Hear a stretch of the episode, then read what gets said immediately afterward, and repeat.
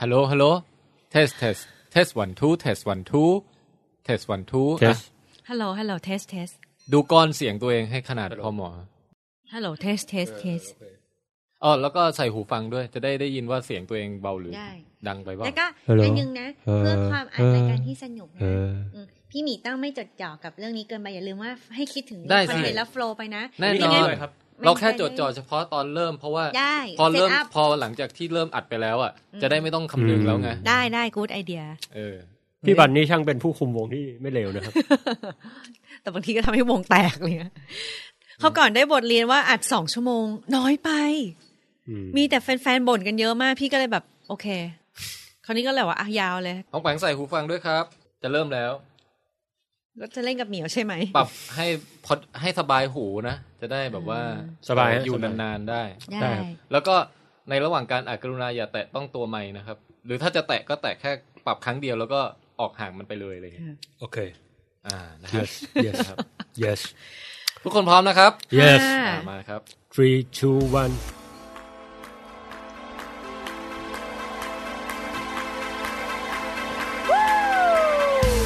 มาฟังวิดแคสมาฟังวิดแคสมาฟังวิดแคสมาฟังวิดแคสมาฟังวิดแคสมาฟังวิดแคสมาฟังวิดแคส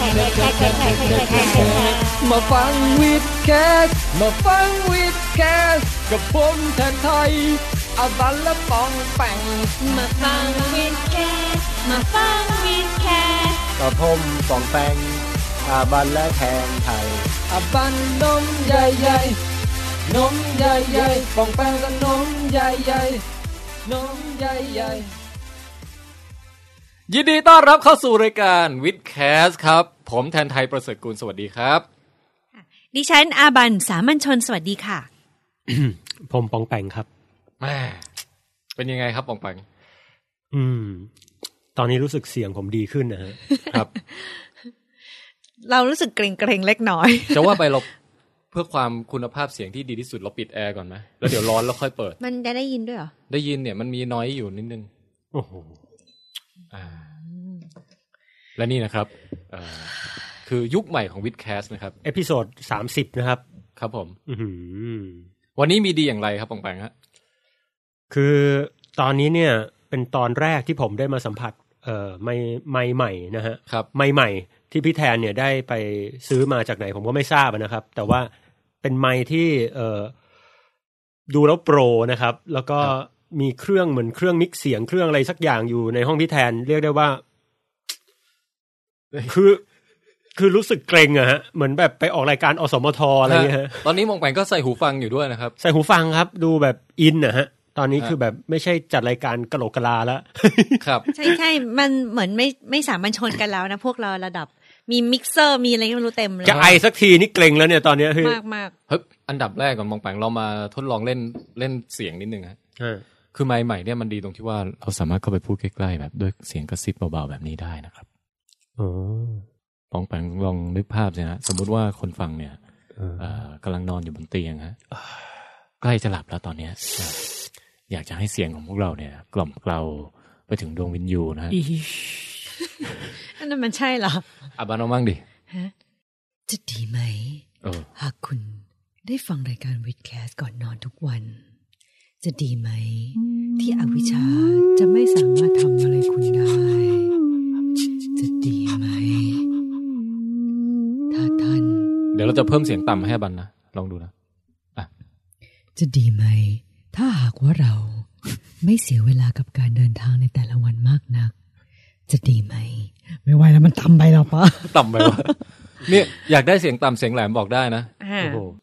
แต่ผมต้อง โอ้มัน บอก จริง เรื่อง วะ ใหม่ใหม่นิดนึงนะว่า ครับ ผมสัมผัสพลังแห่งใหม่ตัวใหม่ครั้งแรกตอนวิดแคสเปเชียลตอนที่แล้วอะครับ ที่พี่แทนมาพูดอยู่คนเดียวครับ ผมก็ไม่ได้รู้สึกว่ามันดีอะไรเว้ยพี่ เออเออ คือแบบ เออ หูเราคงไม่ถึงแหละนะครับ เออ แต่เรื่องราวต่างๆอันนั้นผมก็สนุกเป็นเป็นเป็น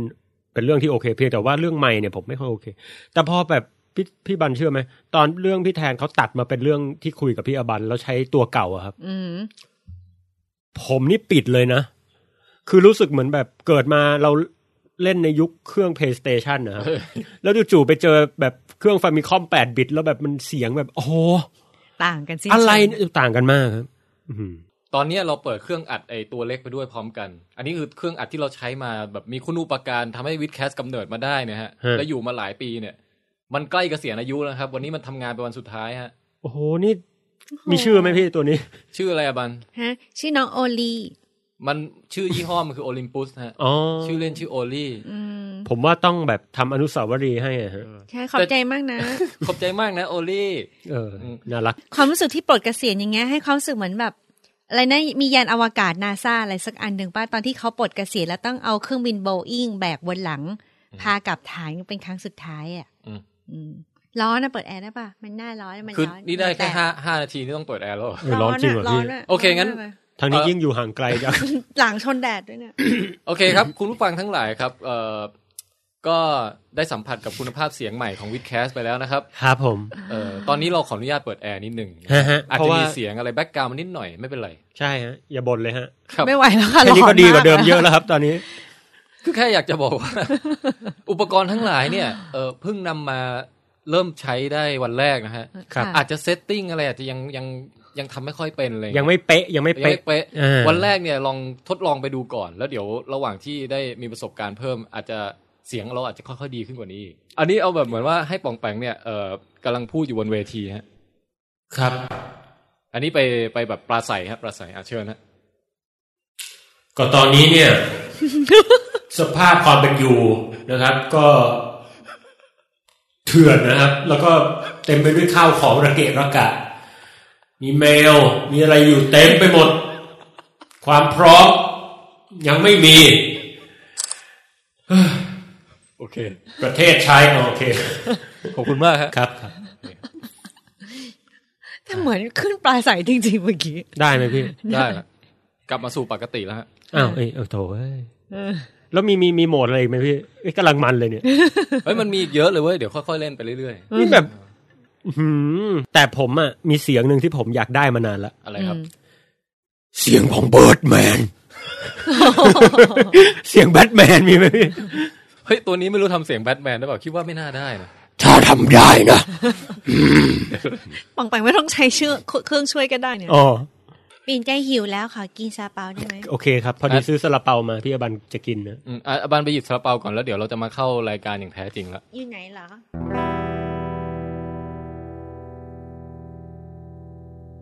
โอเคครับวิดแคสเอ่อตอนนี้เราก็เรียกได้ว่าก้าวเข้าสู่ยุคใหม่อีกยุคหนึ่งนะฮะ คือตอนนี้เอพิโซดสามสิบ ค่ะ ถ้าถ้าเป็นคนอายุสามสิบก็เรี ยั ก ง ได้า แจ๋ว ยัง ก็เรียกได้ว่าวัยแบบกำลัง เอ่อวัยชะกันนะฮะ ถือว่า อ่ กำลังไฟแรง กำลังไฟแรงนะครับ อ่า พูดให้ดี ใช่ อันนี้วัยวัยเดียวกับปองแปงเลยป่ะครับ ใช่เออผมนี่จะสามเอ็ดแล้วครับปีนี้ อืม แต่ก็เรียกได้ว่าแบบ เฮ้ย นี่เราพูดเดี๋ยววิดแคสมันสามสิบปีแล้วอะ ใช่ใช่ มันมันแค่สามสิบตอนนะฮะ แต่ก็โอเคอ่ะพี่ ถือว่าเป็นหลักไม้ที่แบบ เป็นหลักไม้ที่เหมาะสมกับการเฉลิมฉลองในแง่ของการแบบปรับปรุงเครื่องเสียงใหม่ด้วย ใช่พี่ แล้วเนื่องจากตอนที่แล้วเนี่ยมีท่านผู้ฟังบ่นมาเยอะมากว่าแบบสั้น ใช่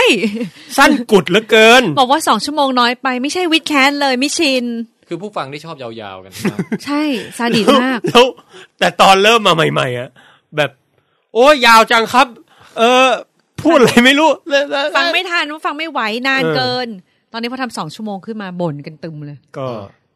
นะครับ อั มันน นี้ เป็นเหมือนเซลฟ์เ l เล t ชั่ ก็นั่นแหละครับท่านผู้ชม อันนี้คือเราแอบแบบว่าเหน็บแนมผู้ฟังใช่ไหมฮะ เออใช่ฮะ แต่จริงๆแล้วเราต้องขอบคุณเขานะครับ ขอบคุณสิครับ แหม่ ต้องขอบคุณอย่างล้นหลามด้วยครับ เออ เพราะว่า เออ เนี่ยฮะเนี่ยช่วงแรกของรายการวันเนี้ยจะเป็นช่วง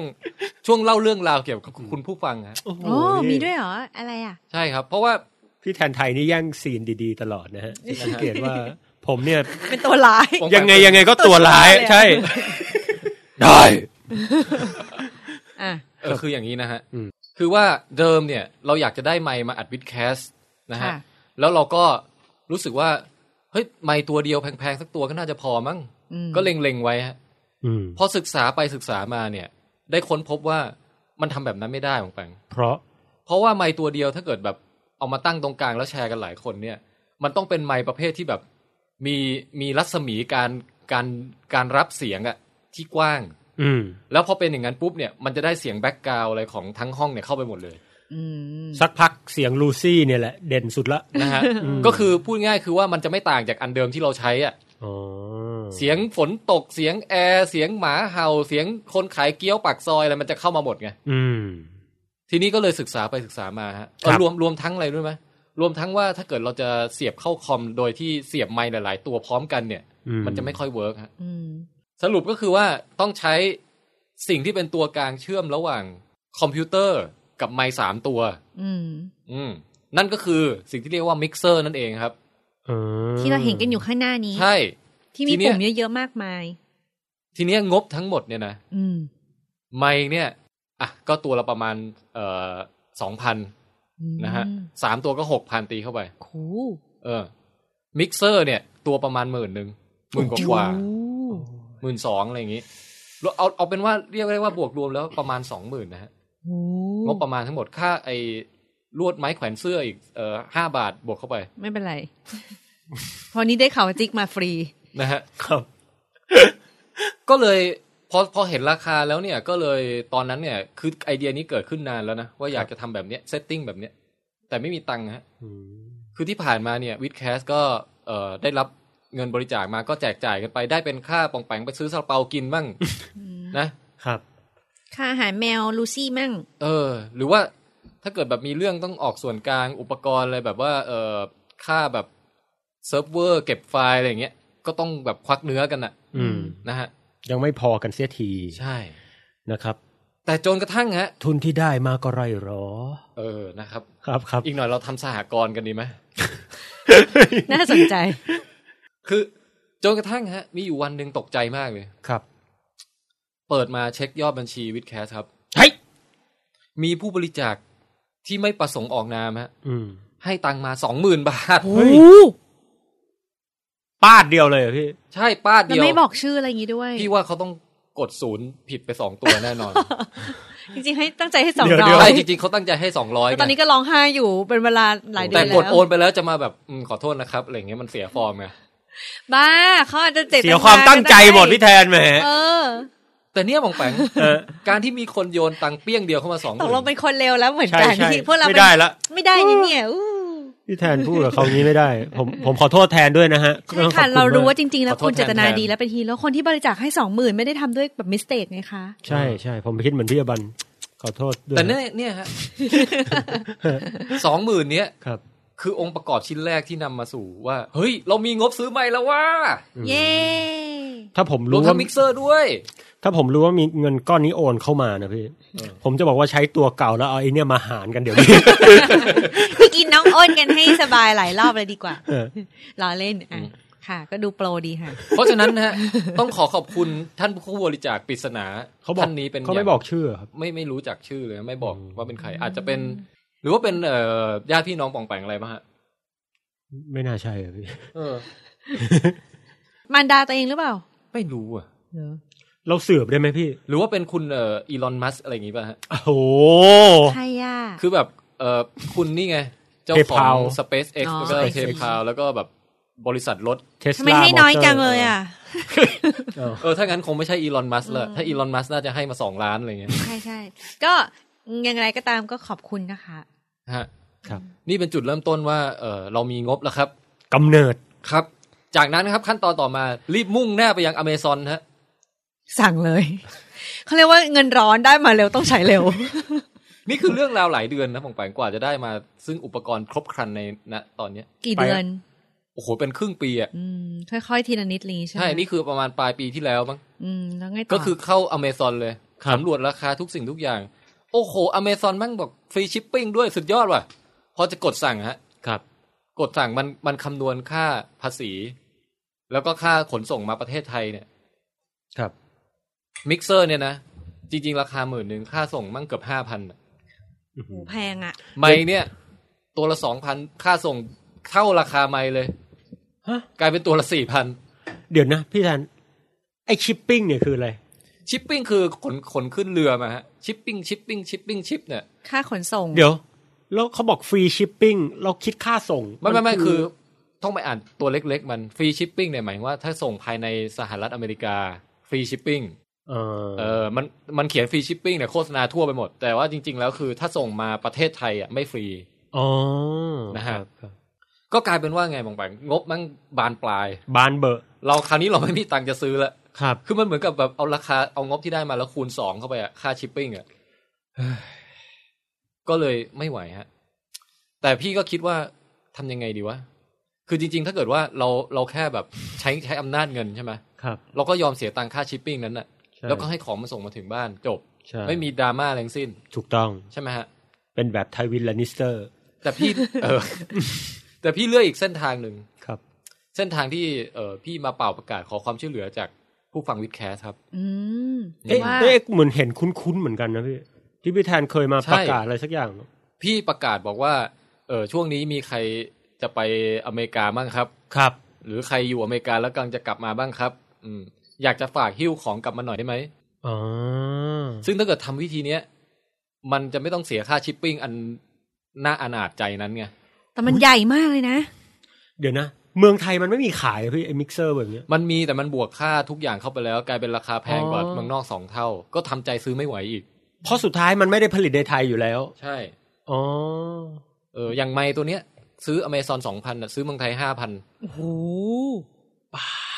คือเราต้องทำยังไงก็ได้ให้ประหยัดที่สุดอะนะ อืม เพราะว่ารายการเราเป็นรายการแบบว่า Low ต้นทุน cost ต่ำนะ Low cost low cost production โลคอสคอ เขา ส เรียก เพล ว่า ย์ มีเงินบริจาคเข้ามาสองหมื่นนี่คือเขาเรียกว่าพีคแล้ว เฮ้ยแต่ พีค ว่า ที่สุดแห่งการเวลา ผลปรากฏว่าการได้หยิบยื่นคือแบบแบมือ โอ้ไปขำเลยฮะ ขำเรื่องการพยายามของพี่อยู่เนี่ยพี่ เออ ต่อครับต่อ สุดท้ายผลของการที่แบบยื่นมือออกไปขอความช่วยเหลือจากผู้อื่นเนี่ยมันทำให้เกิดสตอรี่ขึ้นมากมายฮะเพราะว่ามีผู้ฟังวิดแคสที่น่าสนใจหลายท่านเนี่ยเออ ค่ะ ติดต่อเข้ามาครับ อืม อืม บอกว่าอยู่เมืองนอกหรือจะไปเมืองนอกงี้ ใช่ เนี่ยจะมาเล่าให้ฟังว่าเอ่อต้องขอขอบคุณแต่ละท่านยังไงบ้างนะฮะ อืม แล้วจากประสบการณ์ที่ได้ติดต่อพูดคุยและไปพบเจอกันเนี่ย มีความน่าสนใจอะไรยังไงบ้าง มีความดราม่าไหมพี่ เออ ดราม่าก็พี่ว่าพอมีอยู่นะ โอ้โหแหม่ เออ พร้อมครับพร้อม ครับ ครับ ก็คือคนแรกอะบัน ค่ะ คนแรกเนี่ยเขาติดต่อเข้ามาบอกว่า เออ คนแรกนี่ชื่อคุณบักนะ เรื่องไม่ในหนึ่งชั่วโมง ใช่ ครับ ชัวร์ชั่วโมงครึ่ง ใครที่อยากจะฟังวิทยาศาสตร์ก็สคิป ฮะ ไปนะ เฮ้ย มันเป็น จะ คือจะขึ้นชื่อว่าเป็นเรื่องใหม่ แต่จริงๆมันไม่ใช่เรื่องใหม่ครับ มันเป็นเรื่องของคนนะ โอ้โห นี่อ่า มาแล้ว ได้วยังไงคะคนแรกบัก คนแรกที่เป็นแฟนรายการวิดแคสแล้วติดต่อเข้ามาบอกว่า พี่พี่ผมผมสามารถหิ้วกลับมาจากอเมริกาให้พี่ได้ เออ คุณบักคุณบัก คุณบักฮะ บัก คน ไร นี้ เยียร์ คุณไม่ใช่บักบันนี่นะฮะ คนคนนี้เนี่ย เออเขาหรือคุณปิติฮะ ถ้าเกิดติดต่อทางวิดแคสเนี่ยคือคุณปิติ เป็นหนึ่งในผู้ที่ตอบทุกคำถาม ใช่ ส่ง และ ให้เสร็จ มี หลัง ความคิดเห็น ไมค์ ตลอดเวลาอยู่ในหน้าแฟนเพจ Active เรานะ Active แล้วคนนี้ตอบถูกด้วยนะครับ ครั้งนี้ โอ้จริงเหรอฮะ บอกเลยนะฮะ หุย แต่บังเอิญไม่ใช่คนเดียวเดี๋ยวไปเฉลยตอนท้าย โอ้โห เฮ้ย คุณบักหรือคุณปิติเนะครับ ติดต่อมาบอกว่าพี่ครับ ผมจะไปลาสเวกัสฮะ ในที่สุดกุศลกรรมนี้นะฮะ ไปลาสเวกัส คาสิโน ไปลาสเวกัสครับ ไปพักที่เอ่อเดอะเวเนเชียนฮะ อ่ะ อบันอบันก็เคยไปเวเนเชียนมานะฮะ ที่มาเก๊า ใช่ใช่ อืม เป็นยังไงบ้างฮะ ก็เป็นน้ำน้ำพายเรือพายเรือ มีคาสิโน โอเคครับ มีร้องเพลง ก็เราก็คิดว่าทำยังไงดีว่าเขาไม่ได้แบบมีบ้านอยู่ที่นู่นเลยด้วย อืม เราก็ต้องเอ่อเหมือนกับว่าคำนวณเวลาว่าให้อเมซอนเนี่ยมันส่งไปที่โรงแรมเวเนเชียนเนี่ยให้พอดีกับช่วงที่คุณคุณบักเนี่ยเข้าไปถึงหรือเปล่า โโห ซึ่งต้องใช้สูตรสมการทางฟิสิกส์อะไรแบบคำ นวณเยอะแยะมากมายนะฮะ ไม่ใช่แล้ว ต้องออกไปดูดาวว่าแบบเออดาวพฤหัสตอนนี้อยู่ตรงไหนตำแหน่งเอามาคำนวณนะฮะ อันนี้ออกแนวสปาเกตตี้มันสเตอร์นะฮะ นะครับ พอคำนวณเสร็จแล้วเนี่ยก็ โอเค งั้นส่งวันนี้นะ กด enter ปึ้งอ่าไปถึงเนี่ยของไปรอคุณบักอยู่ จริง ๆ ไม่ได้ไปรอนะไปถึงพร้อมกันพอดีฮะคุณบักก็ไปรับมาจากเวเนเชียน แล้วก็นำหอบหิ้วกลับมาเมืองไทย แต่ว่าประเด็นคืออย่างนี้ฮะ ประเด็นคือว่าของทั้งหมดต้องมีสี่ชิ้นใช่ไหมไม้สามตัว แล้วก็ กับมิกเซอ mixer ร์ตัวเท่าควายอีกตัวหนึ่ง ครับ ทีนี้เนี่ยเออคุณบักเขาบอกว่าเขาขนหมดไม่ไหวฮะ อ๋อ คือจริงๆเขาบอกมาตั้งแต่ล่วงหน้าแล้วนะเขาขนให้ได้เนี่ย คือไม้ทั้งหมดสองตัวครับ อ๋อ อ่าเพราะฉะนั้นถ้าบวกลบเลขแล้วเหลืออะไรบ้างฮะ ก็เหลือไมค์อีกหนึ่งตัว แล้วก็มิกเซอร์หนึ่งตัว ใช่ครับ ครับ คือมันเหมือนเกมล่าสมบัติอะบัน ใช่ เราได้มาทีละอย่าง อืม จากคุณบักเนี่ยเราได้ความกรุณาได้ไมค์มาสองตัวก่อน เอ๊ะเดี๋ยวผมผมเอ่ออันนี้อันนี้ต้องขอขอบคุณคุณบักกันนะครับ ครับ แต่ว่า ทำไมขนไม่ไหว คือมี คือ มันมันเยอะมัน ต้องให้ดูกล่องขนาดที่ใส่บรรจุมาคือไอ้บรรจุภัณฑ์เนี่ยเล็กแต่ว่าพอใส่ในกล่องมันจะเหมือนทีวีอะที่ต้องมีโฟมยักษ์มีกล่องมัน ใช่คือ ใหญ่ เขา เอาเรื่อง เขา นะ แล้วเขาไปเที่ยวไปแบบช้อปปิ้งอะไรของพลุงพลัง ก็มีอยู่ นะมัแล้วน ด้วย มันลำบากด้วยนะ อืมก็จริง เพราะฉะนั้นยังไงก็ตามคือขนไมค์มาให้ได้แค่สองตัวเนี่ย ถือว่าสุดยอดแล้วอ่ะ คือเป็นผมนะ ถ้าผมไปอเมริกานะ เอ ผม อ จะทักพี่แทนมาว่า เดี๋ยวไปอเมริกาพี่ เออ พี่แทนบอกขนมาให้ด้วยดิ ไม่อะครับ นี่ถือว่าโอเคแล้วอะพี่แทนแก้ปัญหาไงฮะ ฮะ เออ ทีนี้เรื่องเรื่องราวตอนนั้นก็ยังแก้ปัญหาไม่ได้ครับ แต่ก็รู้สึกว่า เออ เอาได้มาแค่นี้ก่อนค่อยๆ บิ้วไป บิ้วคลังแสงไป นะฮะ แต่ประเด็นเนี่ยมันมันไม่ได้อยู่ตรงที่ว่าซื้อใหม่ซื้ออะไรฮะมันอยู่ที่ว่าสุดท้ายแล้วต้องนัดไปเจอคุณบัคเพื่อที่จะเอาใหม่ครับ เออ ค่ะ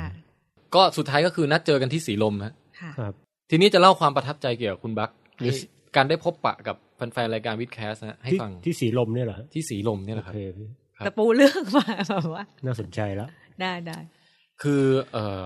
อัน แล้ว ดับ ตกลงเขาเอาไมค์มาให้สองตัว ใช่เขาหิ้วไมค์มาให้สองตัว มิกเซอร์นี่คนอื่นอีก ใช่ อันนั้นต้องเป็นเรื่องของภายภาคหน้าต่อไป โอเค โอ้โห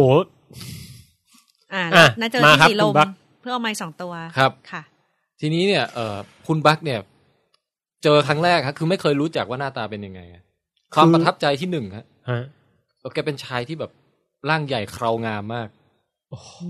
ม อันนี้ต้อง อันนี้ถือว่าเป็นคำชมนะฮะ ฮะ คือตัวผมเองเนี่ย อิจฉาคนที่สามารถมีเคราได้ เออใช่ ผมมาอยากไว้พี่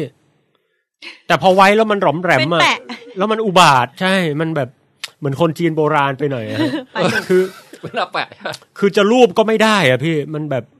คืออยากจะให้มันเหมือนรากต้นไทรอะครับไม่งเสือกเหมือนรากหั เฮ้ยว หอ ขอ ม งคุณบักเนี่ยเขาเครางามแบบ อืม แล้วมีความเงาสลวยด้วยนะ ประมาณคุณแม็กซ์เวลล์เลยป่ะครับ แบบ เออเหมือน ในยุ พ ค วกแบบนักวิทยาศาสตร์ยุคก่อนเลย โโหสุดยอดอะพี่ เฮ้ยแล้วพี่ว่ามันพี่ประทับใจเคราเขามากเว้ยคือเคราเนี่ยมีความแบบหยิกเล็กน้อย อืม แล้วก็รู้สึกว่าไม่รู้เขาย้อมป่ะนะแต่ว่ามันออกแบบสีน้ำตาลแดงด้วยนิดนึงอ่ะ ไม่น่าจะยอมอะพี่ พี่พิจารณาเคราเขาอยู่นานมากเว้ยแล้วถึงนึกขึ้นได้ว่าโอ้โอ้สวัสดีครับ เฮ้ยนี่พี่ เอาไม้มาให้ใช่ไหมครับอะไร แสดงประทับใจมากจริง เฮ้ยแปลว่าแบบเด็ดจริง เครางามมากเดี๋ยวจะเอารูปไปลงให้ทุกคนได้ดูนะฮะ ขอเขายังพี่ อนุญาตยัง เดี๋ยวเดี๋ยวค่อยขอ หลัง เฮ้ย นั่นนั่นความประทับใจที่หนึ่งฮะ ค่ะ เรื่องราวต่อมาคือว่า หวัง เฮ้ย ว่าจะออกจากหน้าเขานะ เขาอุตส่าห์แบบแบกเออไมค์มาให้เราจากจากเนวาดาลาสเวกัสสหรัฐอเมริกา อ่าฮะ มาถึงสีลมอะ่ะ อืม เราอยากจะตอบแทนอะไรเขาบางอย่างนะ ค่ะ วันนั้นเนี่ยนึกว่าจะได้เลี้ยงข้าวเขาฮะ อืม ตอนแรกเลือกร้านแล้วจะไปกินร้านไหนกันดีอะไรเงี้ย อืม ปรากฏคุณบักมาถึงเออบอกอืมผมกินมาแล้วฮะ อ๋อไม่ วันพอดีวันนี้ที่ออฟฟิศเขาเลี้ยงมีมีกินเลี้ยงก็เลยกินมาอิ่มแล้ว โอ้ เออแล้วก็เกิดความแบบมึนงงนิดนึงอืมเอาไงดีวะ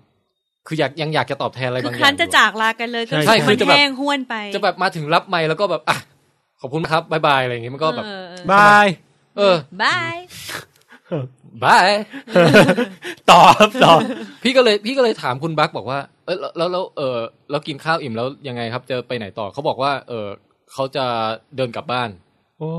บ้านอยู่แถวสีลม ใช่บ้านบ้านคือจริงๆก็ไม่ไม่ไกลเท่าไหร่ ไม่รู้ควรจะบอกไปทางรายการป่ะเอาเป็นว่าเป็นระยะ เออ เดินประมาณสักกิโลสองกิโลจากจากศูนย์กลางของสีลมอะ โอ ค เค รับครับ นะฮะ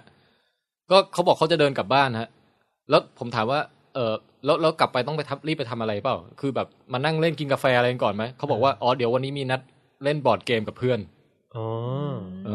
อ อย่าบอกนะว่าพี่แทน เริ่มสร้างคาแรคเตอร์ขึ้นมาได้นิดนึงยัง อ่า ครับ ได้ หนึ่งนะหนึ่งเป็นชายร่างใหญ่เครางาม อืม เออ สองฮะ เป็นผู้ที่มีจิตใจรักในบอร์ดเกม สาม พี่ เป็นคนที่ แทน มีฐานะอยู่แถวสีลม โอ้โห พี่พี่แทนบอกว่าร่างใหญ่นี่แปลว่าต้องใหญ่กว่าพี่แทนอีกนะพี่ ใหญ่กว่าพี่แน่นอนฮะ พี่ก็เลยเสนอตัวไปของแปง ครับ เสนอตัว ฮะ คือจากการที่เขาแบบ อืม กินกาแฟก็ไม่กิน เออ ข้าวก็อิ่มแล้ว พี่ก็เลยบอกเอางั้นเอางี้ เดี๋ยวให้พี่เดินกลับบ้านเป็นเพื่อนแล้วกัน โอ้โห ออกโรแมนติกกันเดินไปส่งบ้านอย่างเงี้ย คือ เหร แต่ อ คุณบักเดินเร็วมากครับ พี่ตามกลับไม่ทัน จริงเหรอพี่ เขาบอกว่าเขาอาศัยการเดินกลับบ้านนี่แหละเอ่อในการฟังวิดแคสอะ อ๋อ คือเขาชอบเดินไปไหนมาไหนมาก แล้วก็ระหว่างเดินก็ฟังวิดแคสไปด้วยอะไรเงี้ย โอ้โหฟิตอะฟิต แล้วเดินเร็วมากฮะ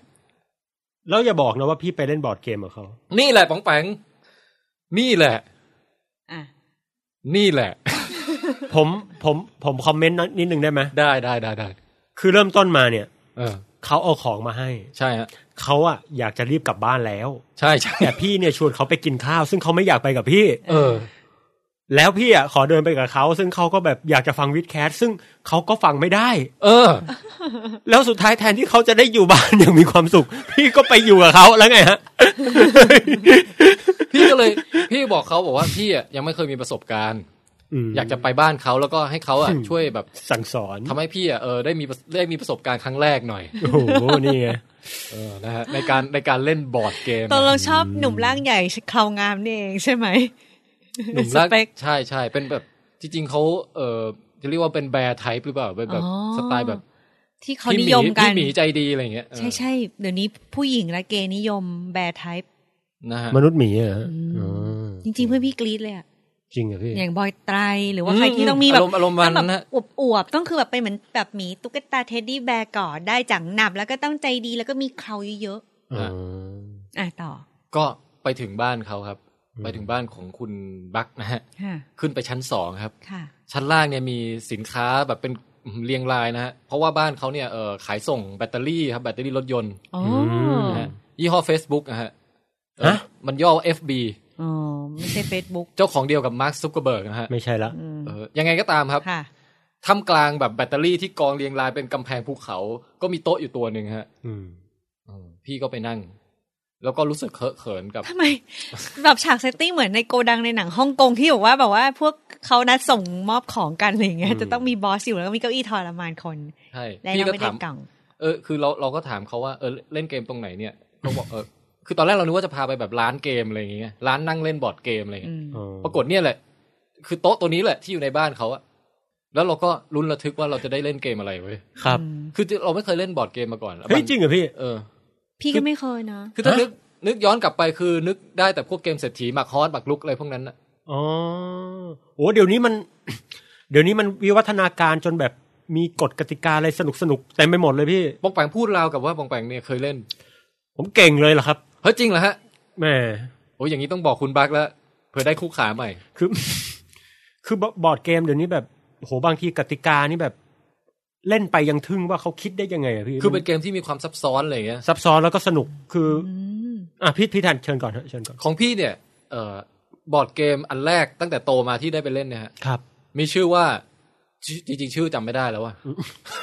แต่เป็นเกมเกี่ยวกับสัตว์ประหลาดครับ เออ คือเป็นเกมที่แบบว่าใช้สมองน้อยหน่อย คือแบบเอามาให้แบบว่าสำหรับผู้หัดหัดเล่นอะไรเงี้ย อืม นะฮะ ก็คือ พอมาถึง เออคุณ คือคุณคุณบักกับผมเนี่ย ก็คุยกันแบบค่อนข้างที่จะ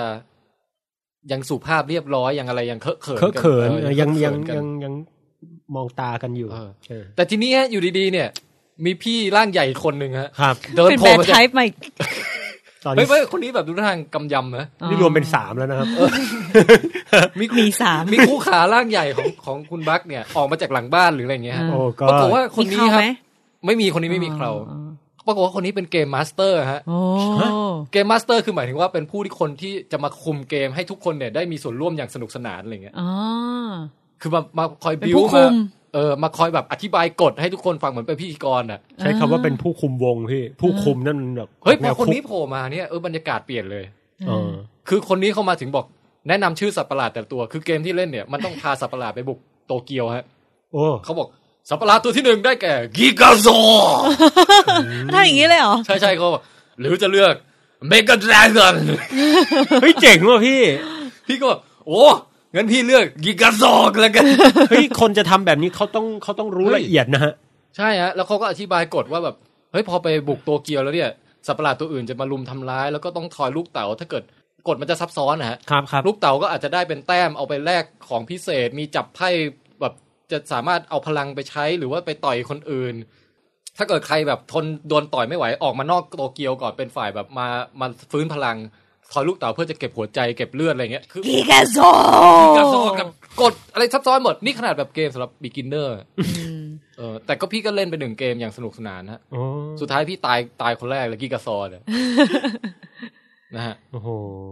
แล้วผู้คุมวงเนี่ยเขาจะมีการพากย์ซาวด์เอฟเฟกต์ปะเนี่ยอย่างไปเช่นมีมอนสเตอร์ตัวอื่นๆมาลุมเขาก็จะบอกไอ้ชิไอ้ชิอ้อไอ้ยอ มีมี เหรอจริงเหรอ เวลาโดนต่อยอึ๊ะอึ๊ะ เขาเป็นคนพากย์เหรอ อะไรประมาณนี้ เขาเป็นคนพากย์ให้ คือภาคแต่เขาไม่ได้ภาคตลอดไงเขาก็มีความเป็นคนปกติเขาไม่ได้บ้า างจะเป็นอะไรที่สนุ เฮ้ ก ยมัน นะ มันสนุกเพราะว่า คือจะเทียบกับไงเดียคือเทียบกับว่าถ้าเราดูหนัง เอ่อกับอ่านหนังสืออะปองแปง ครับ ถ้าดูหนังเนี่ยมันเหมือนกับว่ามีคนจินตนาการมาให้เราเสร็จแล้วว่าภาพเป็นอย่างนี้เสียงเป็นอย่างนี้ อ่าฮะ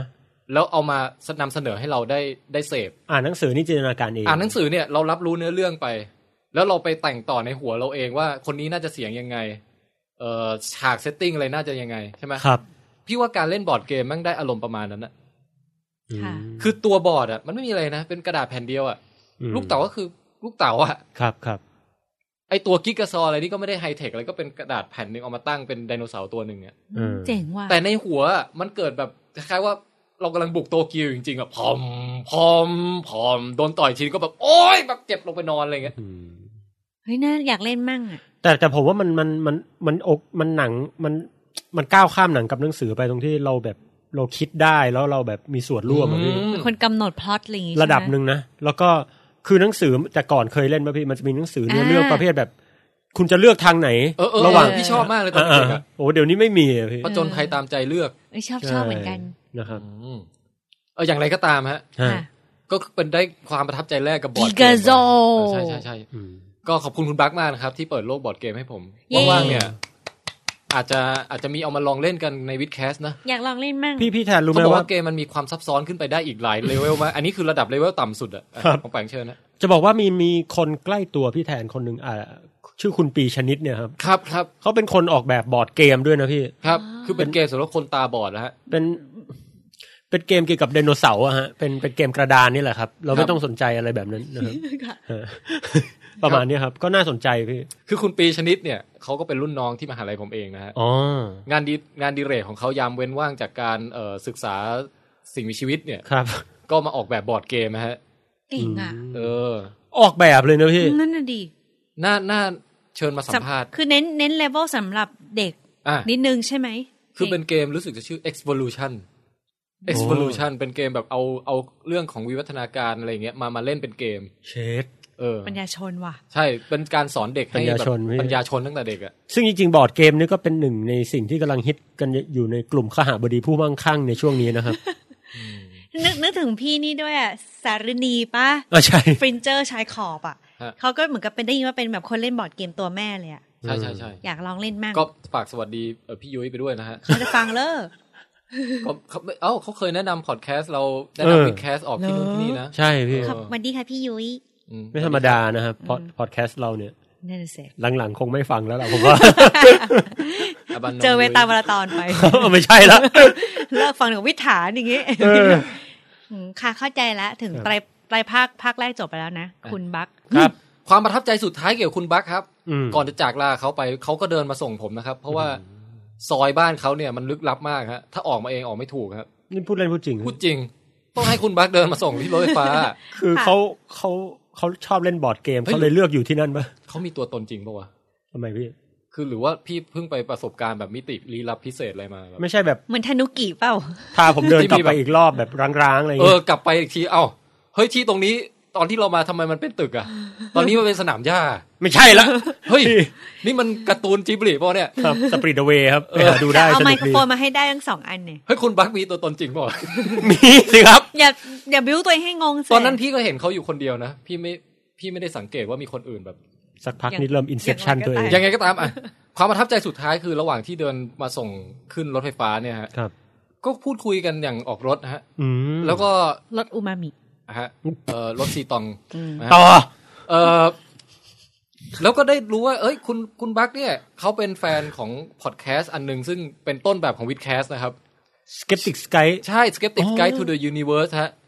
แล้วคิดดูเออ คุณพระช่วย คุณพระช่วยอันนี้เป็นต้นแบบที่ทำให้กำเนิดวิดแคสต์ขึ้นนะฮะ แล้วเขายังมาฟังวิดแคสด้วย ก็คือว่าเขาเนี่ยได้รับการแนะนำจากจากพี่นี่แหละ บอกในวิดแคสบอกว่าไปฟัง Skeptic Guide สิ อ๋อ แล้วตั้งแต่วันนั้นมาเขาก็ไปฟังมาโดยตลอดเลยครับ โอ้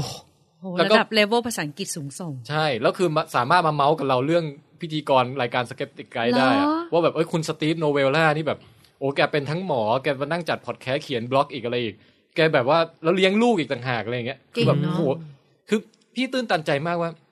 เฮ้ยมันอาจจะเป็นคนเดียวในประเทศไทยว่ะที่มานั่งเมาส์กับเราเรื่อง Skeptic Guide to the Universe ได้เนี่ย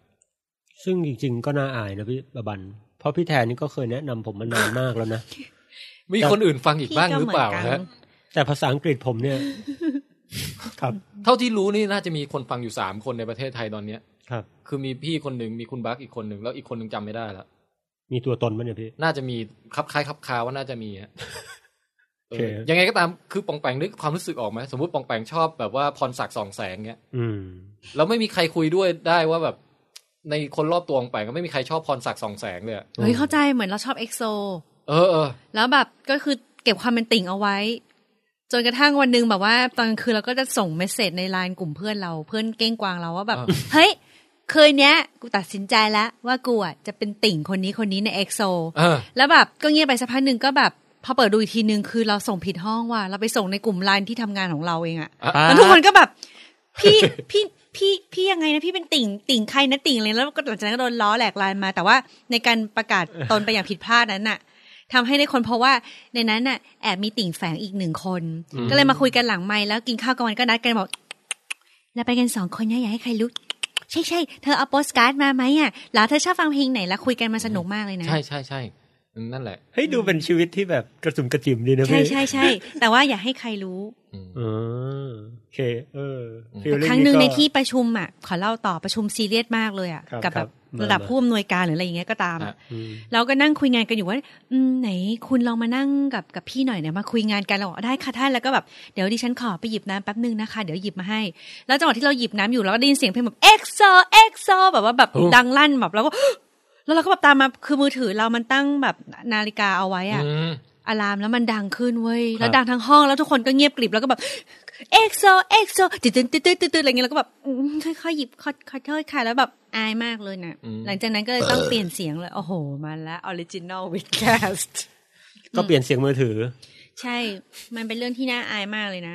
เฮ้ยป๊อปฟิลเตอร์มันสกรีนการเลอได้ดีมากเลยว่ะ มันมันการกลินไหมอ่ะ ไม่อะ อืมจบแล้วล่ะ แค่จะบอกว่าเข้าใจในความรู้สึกของการที่ไม่มีใครอินร่วมกับสิ่งที่เราชอบ พูดถึงแป๊บนึงนะพี่เกาหลีเนี่ย อืม ผมสังเกตเห็นพวกเอ็กโซอะไรเขาก็มีทวิตเตอร์ของเขานะ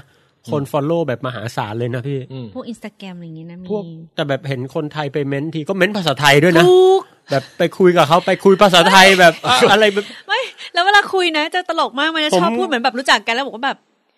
เออ นายทำไมแบบเอ้ย ใช่ อะไรไม่รู้ผมอะไรวะเนี่ย นายน่ารักมากเลยอะชอ ทำไมนายถึงน่ารักแบบเนี้ย อันนี้ แล้วก็จะแบบเออ เดี๋ยวก่เออ อน นี่ เขาคงเขาจะเข้าใจ นี่ปองแปงพูดด้วยความอิจฉาเขาว่ะฮะ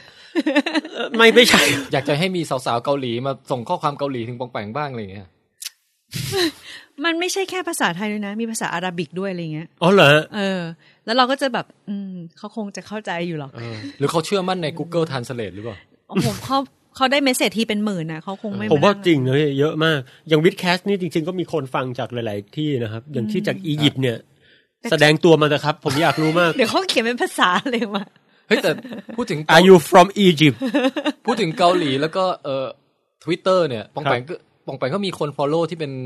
นักร้องดังเนี่ยฮะ คุณนิชคุ โอ้ ณ ย เนี่ อิ ย จฉามากเล นิช ย คุ อ่ะ ณเนี่ย follow ปองแปงยู่ใน อิจฉา Twitter นะ มาก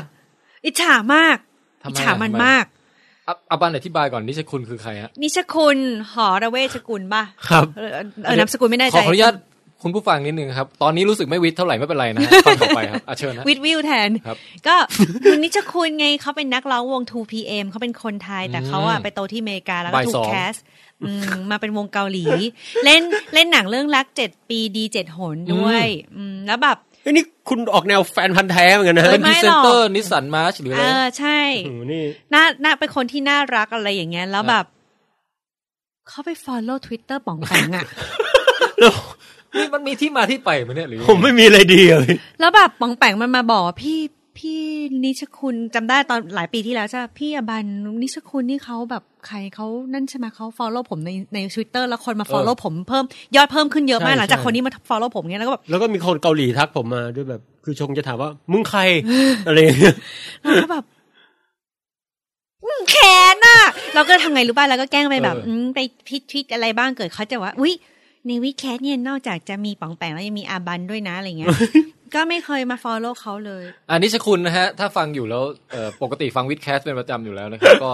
ช่วยช่วยช่วยติดต่อกันเข้ามาหน่อยนะฮ ะ บอกมาหลังไมค์ก็ได้นะครับ คุณนิชคุณ นะครับ จะเป็นเกียรติยศแห่งรายการเรามากเลยค่ะ ปองแปง รจะ เขาถ้าพี่พูดไม่มีผลหรอกต้องให้ เออต้องให้ปองแปง เออ พูดอ่ะ พูดอะไรพี่ พูดเชิญชวน ถึงคุณนิชคุณเขาเส หน่อยดิ บอกอันยองฮัสโยก่อนอ่ะ เออ เขาเป็นคนไทยก็ได้ แต่จริงๆ คือผมว่าเขาก็แบบฟอลโล่อะไรที่เป็นความรู้อะไรอยู่แล้วนะครับ อืม ซึ่งผมก็เป็นคนมีความรู้ไงพี่บัน ซึ่งแปลกเนาะไม่ follow พี่แทนเนาะ เออ ก็อยากเชิญชวนฮะเผื่อมาฟังวิดแคสต์นะครับ ครับ แค่คุณกด follow วิดแคส ต์แค่ขอแค่วันเดียวก็พอฮะ ขอชั่วโมงเดียวก็ได้บอกล่วงหน้า เราจะแคปเจอร์ตอนคุณกดฟัง เนี่ยเป็นเกียรติยศมาก โอเค แล้วก็ เออ เออใครชื่นชอบเอ็กโซเหมือนอาบันนะฮะ ตอนนี้ก็มีอัลบั้มใหม่อาบันร้องทั้งวันเลยครับช่วงนี้ เฮ้ เขา ยนี่ มีเบบี้เขามีเบบี้เบบี้เบบี้เบ บี้เพลงมัน พี่บันลองได้ด้วยเหรอฮะ ไม่ว่าก็มีท่อนภาษาอังกฤษไม่ เอ กี่ อ คำ นี่นี่ อ่า เออคนนี้ มาเมาเรื่องเอ็กโซกันได้นะฮะโอเค พอแล้วเริ่มรู้สึก เอ็กโซเนี่ยในภาษาไม่รู้ลาตินหรือกรีกก็แปลว่าข้างนอกออกไปนะครับ เอ่อ็กโซแพลเน็ตอย่างเงี้ยก็คือดาวเคราะห์ อ่า ที่อยู่ข้างนอก นอกระบบสุริยะ นฮ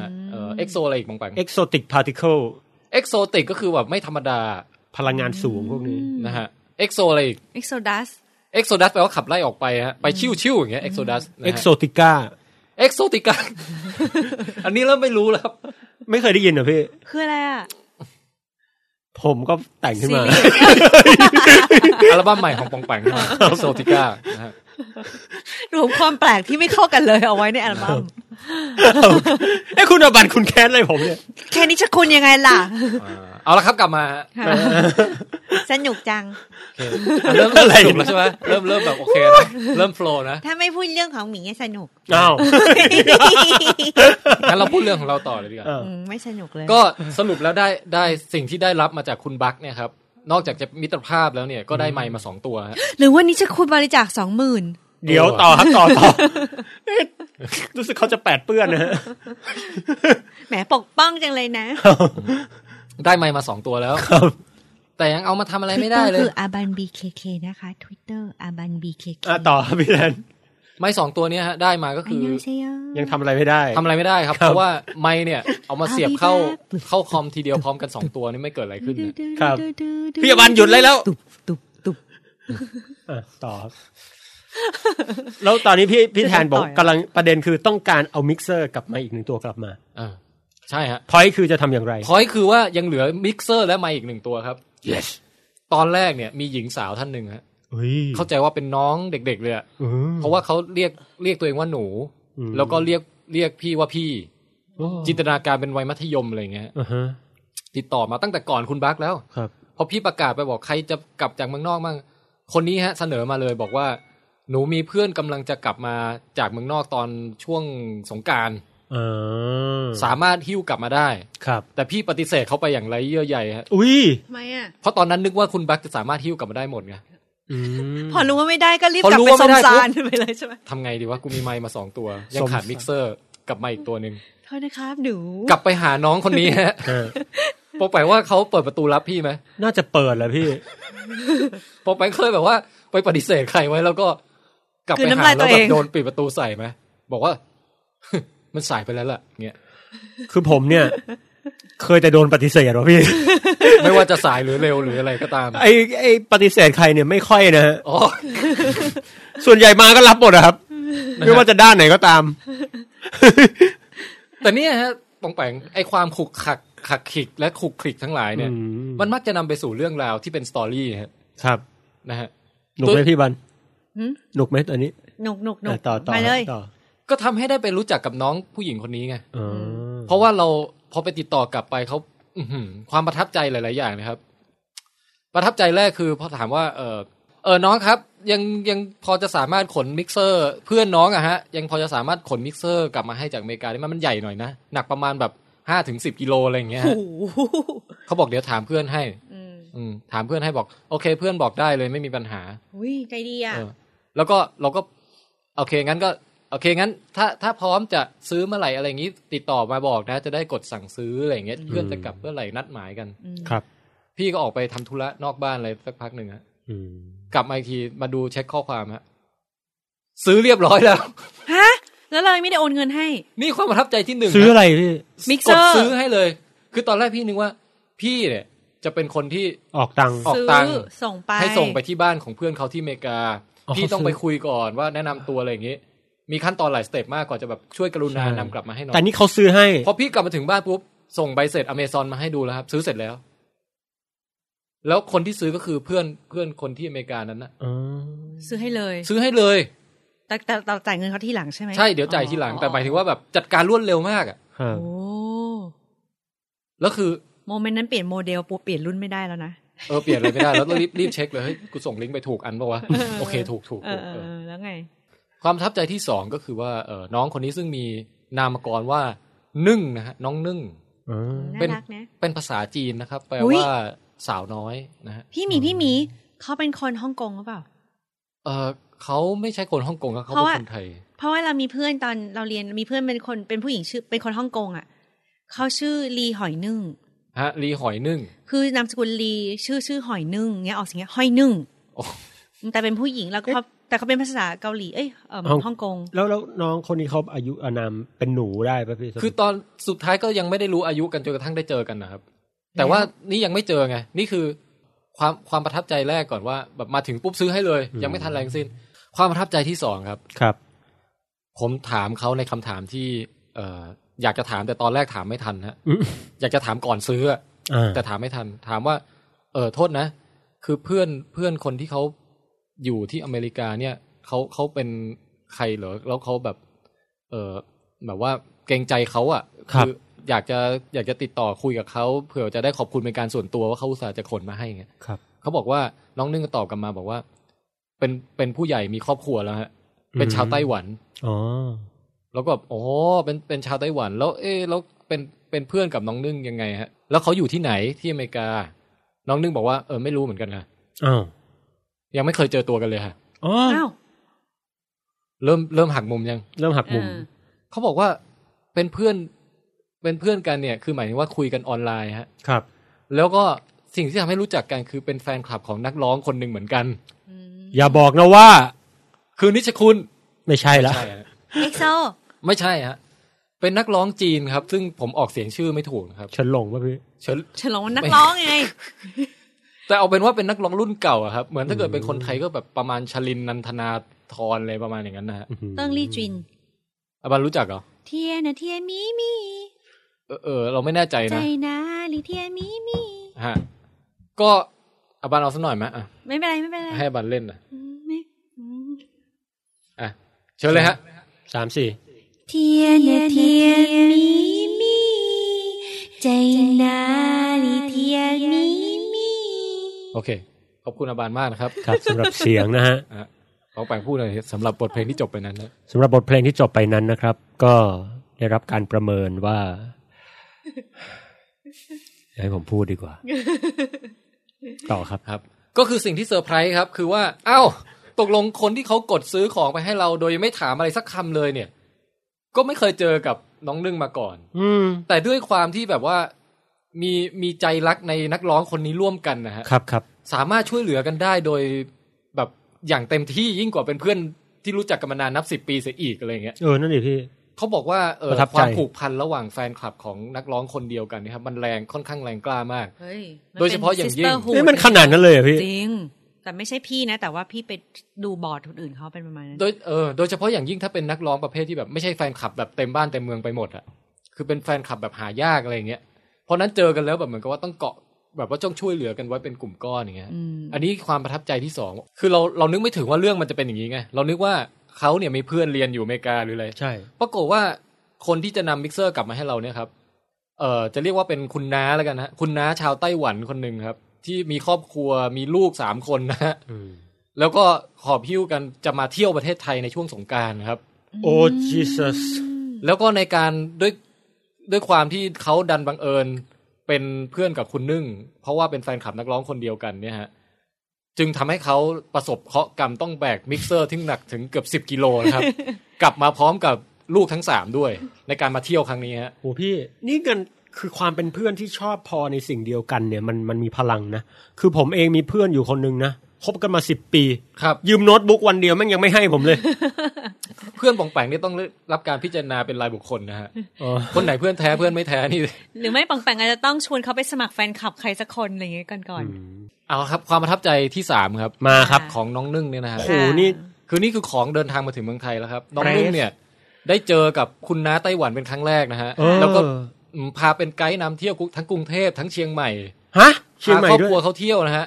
ช่วงไหนฮะ ช่วงสงกรารที่ผ่านมาเนี่ยฮะ โอ้ โอ้โหนี่นี่แต่น้องนึ่งก็ไม่ธรรมดานะมีน้ำใจมากมาก สุดยอดพี่ คือมัน เชียงให ประทับใจในความช่วยช่วยเหลือเกื้อกูลกันนะแล้วเราก็ได้รับอันนี้ส่งส์ไปด้วยไง น่ารักมากน่า เฮ้ย รักมาก จะเป็นไปได้ไหมว่าแฟนคลับวิดแคสเรา จะมีพลังอะไรแบบนี้ได้บ้าง ต้องลอง ดูกัน คุณ ติดตาม คุณ กั ตี อไป นาดกับคุณปิติอะไรอย่างเงี้ยรวมพลังกันอะไรอย่างเงี้ย คนนึงลำตะบองคนนึงเล่นบอร์ดเกม อยากรู้ใช่ไหมครับว่ามีพลังหรือเปล่าเออเราลองนัดมาชุมนุมกันที่สนามหลวงนะครับ ครับ อ่ะต่อต่อ นะฮะ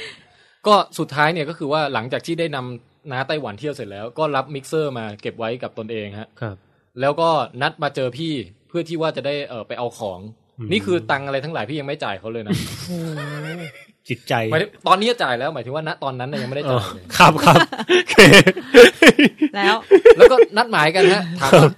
เออคือเวลาเขาถามอะไรพี่มาว่าแบบเออช่วงอาทิตย์นี้พี่ว่างวันไหนอะไรอย่างเงี้ย ครับ พี่มักจะแบบสามสี่วันผ่านไปถึงค่อยตอบอะ อืม แต่พอพี่ตอบไปปุ๊บเนี่ยเขาจะตอบกลับมาในสิบนาทีนะฮะ โอ้ my god พี่ถามว่า เออ วันนี้ก็ว่างนะสิบนาทีทำมาได้เลยพี่เดี๋ยวหนูไปเอาไปให้ที่บ้าน เฮ้ยเป็นคนแอคทีฟมาก เฮ้ยคือมัน พี่ มันเป็นอะไรที่แบบว่า พูดแค่คำเดียวอ่ะ จัดการเสร็จสับ ขอบพระคุณ ปองแปงเป็นไงฮะ อันนี้อินเนอร์ผมเลยนะ คือแบบ ยังไงฮะ ประทับใจพี่ ปกติเนี่ย ผมทักใครใน Facebook ไปนะ หญิงเดี่ยวนะ คือเขาทักมาปุ๊บ ผมตอบกลับในสิบนาทีเนี่ย แต่ผมต้องรออีกสามสี่วันเนี่ย มันอินเวิร์ดไงแล้วถ้าเจอแบบนี้เนี่ยโหมันประทับใจเหรอพี่ เขาโสดมานึ่งเนี่ย ตอนนี้ยังโสดนะครับ อื้อหือ อ่ะไอ้ป๋อง ประทับใจใช่ไหม อื้อหือ แต่ว่าพี่ก็ไม่ได้ กั เป็ บ น แอ ค ม น ทำไม พี่ก็ไม่ได้เป็นคนเบลอใช่ไหมปองแปงปองแปงว่าพี่เป็นคนเบลอปะ ไม่พี่ โอเค โอเค ด้วยเหตุนี้ ถ้าพี่ จึง แนะนำให้ผมรู้จักกัน นะ สวยไหมน่ารักไหม เฮ้ยเดี๋ยวจะเพิ่งไปถึงจุดนั้นดิ เอออั อันนี้ยังไม่ได้เจอตัวเลย อ๋อหมีไม่เคยเจอเหมือนกัน คือคือไม่ใช่ไม่ใช่หมายถึงตามตำแหน่งของเนื้อเรื่องตอนเนี้ยเอ โอ้ อ โหอ่ะ นะฮะ อ่ะ คือพี่ก็แบบว่าเฮ้ยจะมาให้ถึงบ้านเลยเหรอมันเรารู้สึกว่าใช้เขามากไป แล้วอะ นี่ ทั้ง มี ให้อ มี อก ความละ ตัง อา ค์ ย ก่อน ยังมียังมี ทาง กิ นั้น ริ เดี๋ยว โอ รับ ตปะ จากชาวไต้หวัน ครับ ทั้งจะให้เอามาถึงบ้านเลยเหรอ อืม ถามเขาว่าบ้านเขาอยู่ไหนเผื่อแบบดูดูระยะใกล้ๆก่อน เขาบอกว่าอยู่อยู่ลังสิตฮะ โอ้โหค่อนข้างไกลนะ พี่ก็เลยแบบโอเคงั้นเอางี้ เออเอาไปเจอที่ลังสิตดีกว่า เออ เดี๋ยวพี่จะเดินทางไปรับมิกเซอร์ตัวเครื่องนี้ด้วยตนเอง เออดีดี นะฮะ เอออ บันรู้สึกว่าเป็นการกระทำที่เหมาะสม เห มา มาะ ก สมมากแล้วก็ เหมาะสม แมนด้วย ไม่แมนมากเลยนะ ใช้ผู้หญิงตัวเล็กๆ ถือแบกอะไรมาเป็นสิบโลมาให้ถึงบ้านเนี่ย ถ้าผมเป็นพี่แทนซึ่งบ้านอยู่อารีนะ อืม เพื่อความแฟร์เนี่ย อืม ผมจะนัดกันครึ่งทางที่เซ็นทรัลลาดพร้าว มนุษย์จะสยาม เฮ้ยความแฟร์ไม่ความแฟร์คือความไม่แฟร์อย่างหนึ่ง นี่ อืม เฮ้ย เป็นพระเอก ใช่ห อีกแล้วอ่ะ นี่ เล่นบทบาทสลับไปสลับมาเซ็ง อืม อ่ะแต่ติดดีแล้วถูก ก็เลยก็เลยนัดเจอกันที่เมเจอร์ลังสิตฮะ อ๋อ ทีนี้อื้อหือแถวลังสิตนี่เป็นแถวที่ไม่คุ้นเลย ไม่คุ้นพี่เข้ายากด้วย แล้วแบบคือถนนมันเหมือนจะมาตรงๆนะ พี่ขับผ่านเมเจอร์ไปประมาณสี่ห้ารอบก เนี่ ว่าย จะวนเข้า ไอจะเข้าเมเจอร์เนี่ยเข้ายาก ผม เอ้ย ผมเข้าใจ ยังไงก็ตามตรงนั้นไม่ใช่ประเด็นครับ แค่จะบ่นเฉยๆว่าการจราจรลังสิตนี่แบบ ได้จะเอาเอา เร่อมากนะ คืออยากจะเข้าเมเจอร์ไว้พี่ไม่ เออ ไปฟิวเจอร์ เออ จะเข้าฟิวเจอร์แม่งไปบางพูนจะเข้าบางพูนไปปทุมรู้สึกตัวอีกทีเอ้ากูไปอยู่เวิร์กพอยต์แล้ว อะไรไม่รู้ตรงนั้นอะ อยากจะร้องเรียนไปยังผู้ที่มีความรับผิดชอบนะครับ ช่วยพังถนนทั้งหมดแล้วสร้างใหม่ให้หน่อยนะฮะ ต่อครับ ต่อครับ ไปนัดเจอน้องนึ่งครับ ในที่สุดก็ได้เจอกันนะฮะ ค่ะ เออก็ความประทับใจแรกนะฮะเป็น เฮ้ยแรกไปแล้วนี่อันที่สี่ แล้ว โอเค งั้น ก็เจอเจอน้องนึ่งนะครับ ความประทับใจเมื่อแรกเห็นอะ เมื่อแรกเห็นเนี่ย อืม จำได้ไหมครับว่ากับคุณบักเนี่ยเออ เครา คุณ คราวหยิกแล้วเงาเงา เฮ้ยปรากฏว่าน้องนึ่งนี่ไม่มีเครา อันนี้เออ โอเคก็ เย้เย้ตามครับ เออ คือคุณบักเนี่ย ผมชวนเขารับประทานอาหารเย็นใช่ไหมฮะ ครับ คุณบักบอกกินมาแล้ว น้องนึ่งเนี่ย ผมชวนกินเชสเตอร์กริลฮะ ครับ กินทันที ครับ ก็ดีสิ อันนั้นอันนั้นคืออย่างที่หนึ่งเออได้ตอบแทนหนึ่งหนึ่งจังหวะแล้วรู้สึกโล่งอกโล่งใจนะฮะ ค่ะ โหพี่ จังหวะที่สอง ร้านมีเป็นร้อยเช็คสกิลอ่ะโอเค ห้าสิบเก้าบาท จังหวะที่สองเนี่ย คือเออ จนจนช่วงนี้จน ครับครับ คือว่าน้องนึ่งเนี่ย ระหว่างก่อนที่ได้นัดเจอกันเนี่ย คุยกันทางออนไลน์ คุยกันทางเอ่อเฟซบุ๊กเนี่ยฮะ ครับ ได้ค้นพบว่าเขามีความสนใจที่ลึกซึ้งเกี่ยวกับเรื่องทางสมอง แล้วก็เรื่องทางพุทธศาสนา โอ้ คือหมายถึงอยากจะรู้คำอธิบายนู่นนี่นั่นว่า อือื มันตรงกัน ควา ไหม เชื่อโย ระหว่าง กัน วิสัยพุทธศาสนาอะไรอย่างเงี้ย อืมอืม นะฮะ ก็เลยซื้อหนังสือไปฝากเขาเล่มหนึ่ง จริง ๆ ไม่ได้ซื้อครับได้ฟรีมา คือ ชื่อหนังสือ Buddha's Brain นะฮะ อ๋อ ไม่ใช่อะไรนะอ่ะไอน์สไตน์พระภพบพระ อ๋อ พุทธ ไม่ไม่ เจ้า ไม่ไม่คืออันนั้นเป็นแนวแนวเบลอไง เออแนว แต่ เบลอ แต่เข้าใจว่าเล่ม Buddha Brain เนี่ยเอ่อยังไม่เคยอ่านเหมือนกันนะ อืม แต่ดูรีวิวผ่านๆบอกว่าไม่เบลอ อืม คือเขาเขียนอย่างนี้เลยนะ ไม่เบลอ ไม่ใช่ละ รีวิวโดยนิวยอร์กไทม์ My Blur ไอ้นิวยอร์กไทม์มันแม่งเบลอ อ่ะ ก็เลยก็เลยเอาเล่มเนี้ยไป ดีนะที่มีกันน้ำลายครับ ไปมอบให้กับน้องนึ่งฮะ ค่ะ นะฮะปรากฏว่าน้องนึ่งเนี่ยเอ่อฝากคุณน้าไต้หวันเนี่ยซื้อกลับมาเล่มเดียวกันเลยครับ ถามจริงพี่ จริงแต่ว่าของพี่อ่ะเป็นเวอร์ชั่นแปลแล้วเป็นภาษาไทย อ๋อ ของน้องนึ่งเนี่ยเป็นเวอร์ชั่นสั่งจากอเมซอนก็เป็นภาษาอังกฤษ พี่ก็เลยบอกให้เอาไปอ่านควบคู่กัน คือเปิดเปิดหน้าหนึ่งเทียบกันไปเรื่อยๆอย่างเงี้ย เขาจะทำกันทำ ไมพี่ ก็ไม่รู้สิ แต่ก็ให้เขาไปแล้วนะฮะ ครับครับครับ อย่างน้อยก็ถือเป็น นี่เขาเรียกว่าไม่ทำกันบ้าน reference อะไรก็ตามก็โอเคพี่ ฮะทีนี้ฮะ ในการ อันนี้เข้าเข้าสู่จะประเด็นปิดจบแล้วของบัง ครับครับ โอ้ นะฮะอาบันดีใจไหมครับ มากเลยอะ มากบอกเลย ครับ มากสุด คือจากการที่ได้ไปพบเจอแฟนๆวิดแคสแล้วแล้วทำให้รู้สึกว่า เออ คนที่ชอบฟังวิดแคสรวมทั้งคนที่ชอบวิทยาศาสตร์เนี่ย ค่ะ จริง ๆ แล้วช่างมีความหลากหลายเหลือเกินนะฮะ โอ้แต่ละ ยังไง คน พี่ โปรไฟล์ไม่ธรรมดาด้วยนะ อ่ะอธิบาย คือ นิดนึง คืออาจจะธรรมดาก็ ได้แต่ว่า แต่ละคนก็ธรรมดาไปคนละแบบอะ คือไม่เหมือนกันอะไรเงี้ย เช่นน้องนึ่งเนี่ยก็เป็นผู้เชี่ยวชาญด้านภาษาจีน โอ้ นะฮะ งั้นควรจะซื้อไอ้บุ d ดัสเบรนเป็นภาษาจีนให้นางด้วย จริงด้วยเอาไปอีกเล่มหนึ่งเป็นสามภาษาเลย อ นะ อ ฮะแล้วก็ชอบนักร้องจีนคนนี้ซึ่งเดี๋ยวผมจะเอาเพลงมามาเปิดให้ฟังนะฮะ 我扮公主，你做英雄，假扮风雨龙，青梅竹马，情意深浓。 คือเป็นเป็นเด็กที่ชอบนักร้องเก่าอ่ะอ่ะอันนี้คือบุคลิกแนวหนึ่งคุณอย่างคุณบัคก็แบบเออเป็นเจ้าพ่อแบตเตอรี่ FB อืม ผู้ชื่นชอบบอร์ดเกมอะไรเงี้ยรู้สึกว่าเอ้ยเออมีความหลากหลายว่ะ ทางชีวภาพ ฮะแล้วเราแล้วเราได้ไปพบเจออย่างเงี้ยรู้สึกว่า เออมันมันฟินกับการได้ได้ได้พบเห็นว่า คนที่ชื่นชอบวิทยาศาสตร์เหมือนกันเนี่ย มีพื้นเพย์แบ็กกราวอะไรที่แตกต่างอะไรกันยังไงบ้าง ใช่ แต่สุดท้ายแล้วมาเชื่อมร้อยกันด้วยความเอ่อสนใจตรงนี้ โอ้โห นะฮะ ครับผม ก็เลยอยากจะจัดช่วงใหม่ของวิดแคสขึ้นมา เฮ้ย โอ้ เออย เฮ้ย ที่เล่ามาทั้งหมดเนี่ย ที่เล่า ไฟ มา แม็กแล้วเว้ยเฮ้ย เออ ช่วงช่วงนี้นะฮะ เดี๋ยว ช่วงนี้นะครับ คือหมายความว่าเราจะไปสำรวจซิว่าเอ่อผู้ที่ชื่นชอบวิทยาศาสตร์ หรือว่าผู้ที่ฟังวิดแคสเนี่ย มีคนประเภทไหนบ้าง เฮ้ยชอบชอบชอบ เราก็นัดกันแบบว่าเสาร์อาทิตย์ก็ไปกินข้าวด้วยกันหรือทำกิจกรรมอะไรนี้ก็สนุกดีนะ ก็ได้แต่เรายังไม่ได้คิดการใหญ่ขนาดนั้นนะ อ่ะเหรอ กะให้มันเป็นช่วงสั้น ๆ แบบว่า ชื่อช่วงว่าบุคคลตัวอย่าง ชื่อเบมากเลยอะ บุคคลตัวอย่างหมายถึงว่าเป็นบุคคลให้ดูว่าเป็นตัวอย่าง ว่าเนี่ยตัวอย่างของบุคคลที่ชื่นชอบวิทยาศาสตร์เป็นมีมีแนวไหนบ้างอะไรอย่างเงี้ย you can come up with better title วิดวิดวิดวิดแซมเปิลอะไรอย่างเงี้ย sample เหมือนเป็น ไม่ดีเหรอ่ะ อืม อะยังไงก็ตามเราใช้เผด็จการไปก่อนอะบันขอจิงเกิลหน่อย เขาว่าอะไร บุคคลตัวอย่าง บุบบุบบุคคลตัวอย่าง À. อืมโดเรมอนมากครับ และบุคคลตัวอย่างคนแรกของเราครับ ครับ ที่จะมาให้สัมภาษณ์ในวันนี้ ฮะ ก็คือน้องนึ่งนั่นเองนะฮะ เดี๋ยวเราพี่ไปอัดมาเรียบร้อยแล้วไง เดี๋ยว ฮะ เปิดคลิปให้ฟังฮะ ว่าช่วงเนี่ย ช่วงบุคคลตัวอย่างเป็นจะเป็นประมาณนี้ คือสั้นๆ แนะนำตัวว่าคือใครอะไรยังไง ครับ ลองไปลองฟังดูนะฮะ ครับครับ เดี๋ยวก่อนยังไม่ได้บอกเลยตกลงน้องนึ่งน่ารักไหม เออ เดี๋ยวเดี๋ยวพี่ คือถ้า น่ารักครับ น่ารัก อ๋อ นะฮะ คือถ้าไม่อ่ะ มันจะบอกไม่ได้ไง น่ารัก ตัดตัดต่อได้ น่ารัก เฮ้ย น่ารัก แล้วก็ อ๋อ เออแต่พี่พี่พูดไม่ได้เพราะพี่มีแฟนแล้วไง เดี๋ยวเดี๋ยวแฟนหึง อ๋อ มีหน้าวันนั้นโทรมาหาเราบอกว่า นี่นี่นี่เดี๋ยวเราอ่ะจะไปหาสาวน้อยคนหนึ่งที่ลังสิตไปกินข้าวกันอะไรก็ไม่รู้หรอกอ๋อโอเคงั้นเดี๋ยวไว้เจอกันบอกไม่ถามเลยเหรอแบบไม่แต่จะมาบ๊ายบาย คนนี้ใช่ไหม อืมใช่ใช่คนเนี้ยแหละ อืม แล้วเขา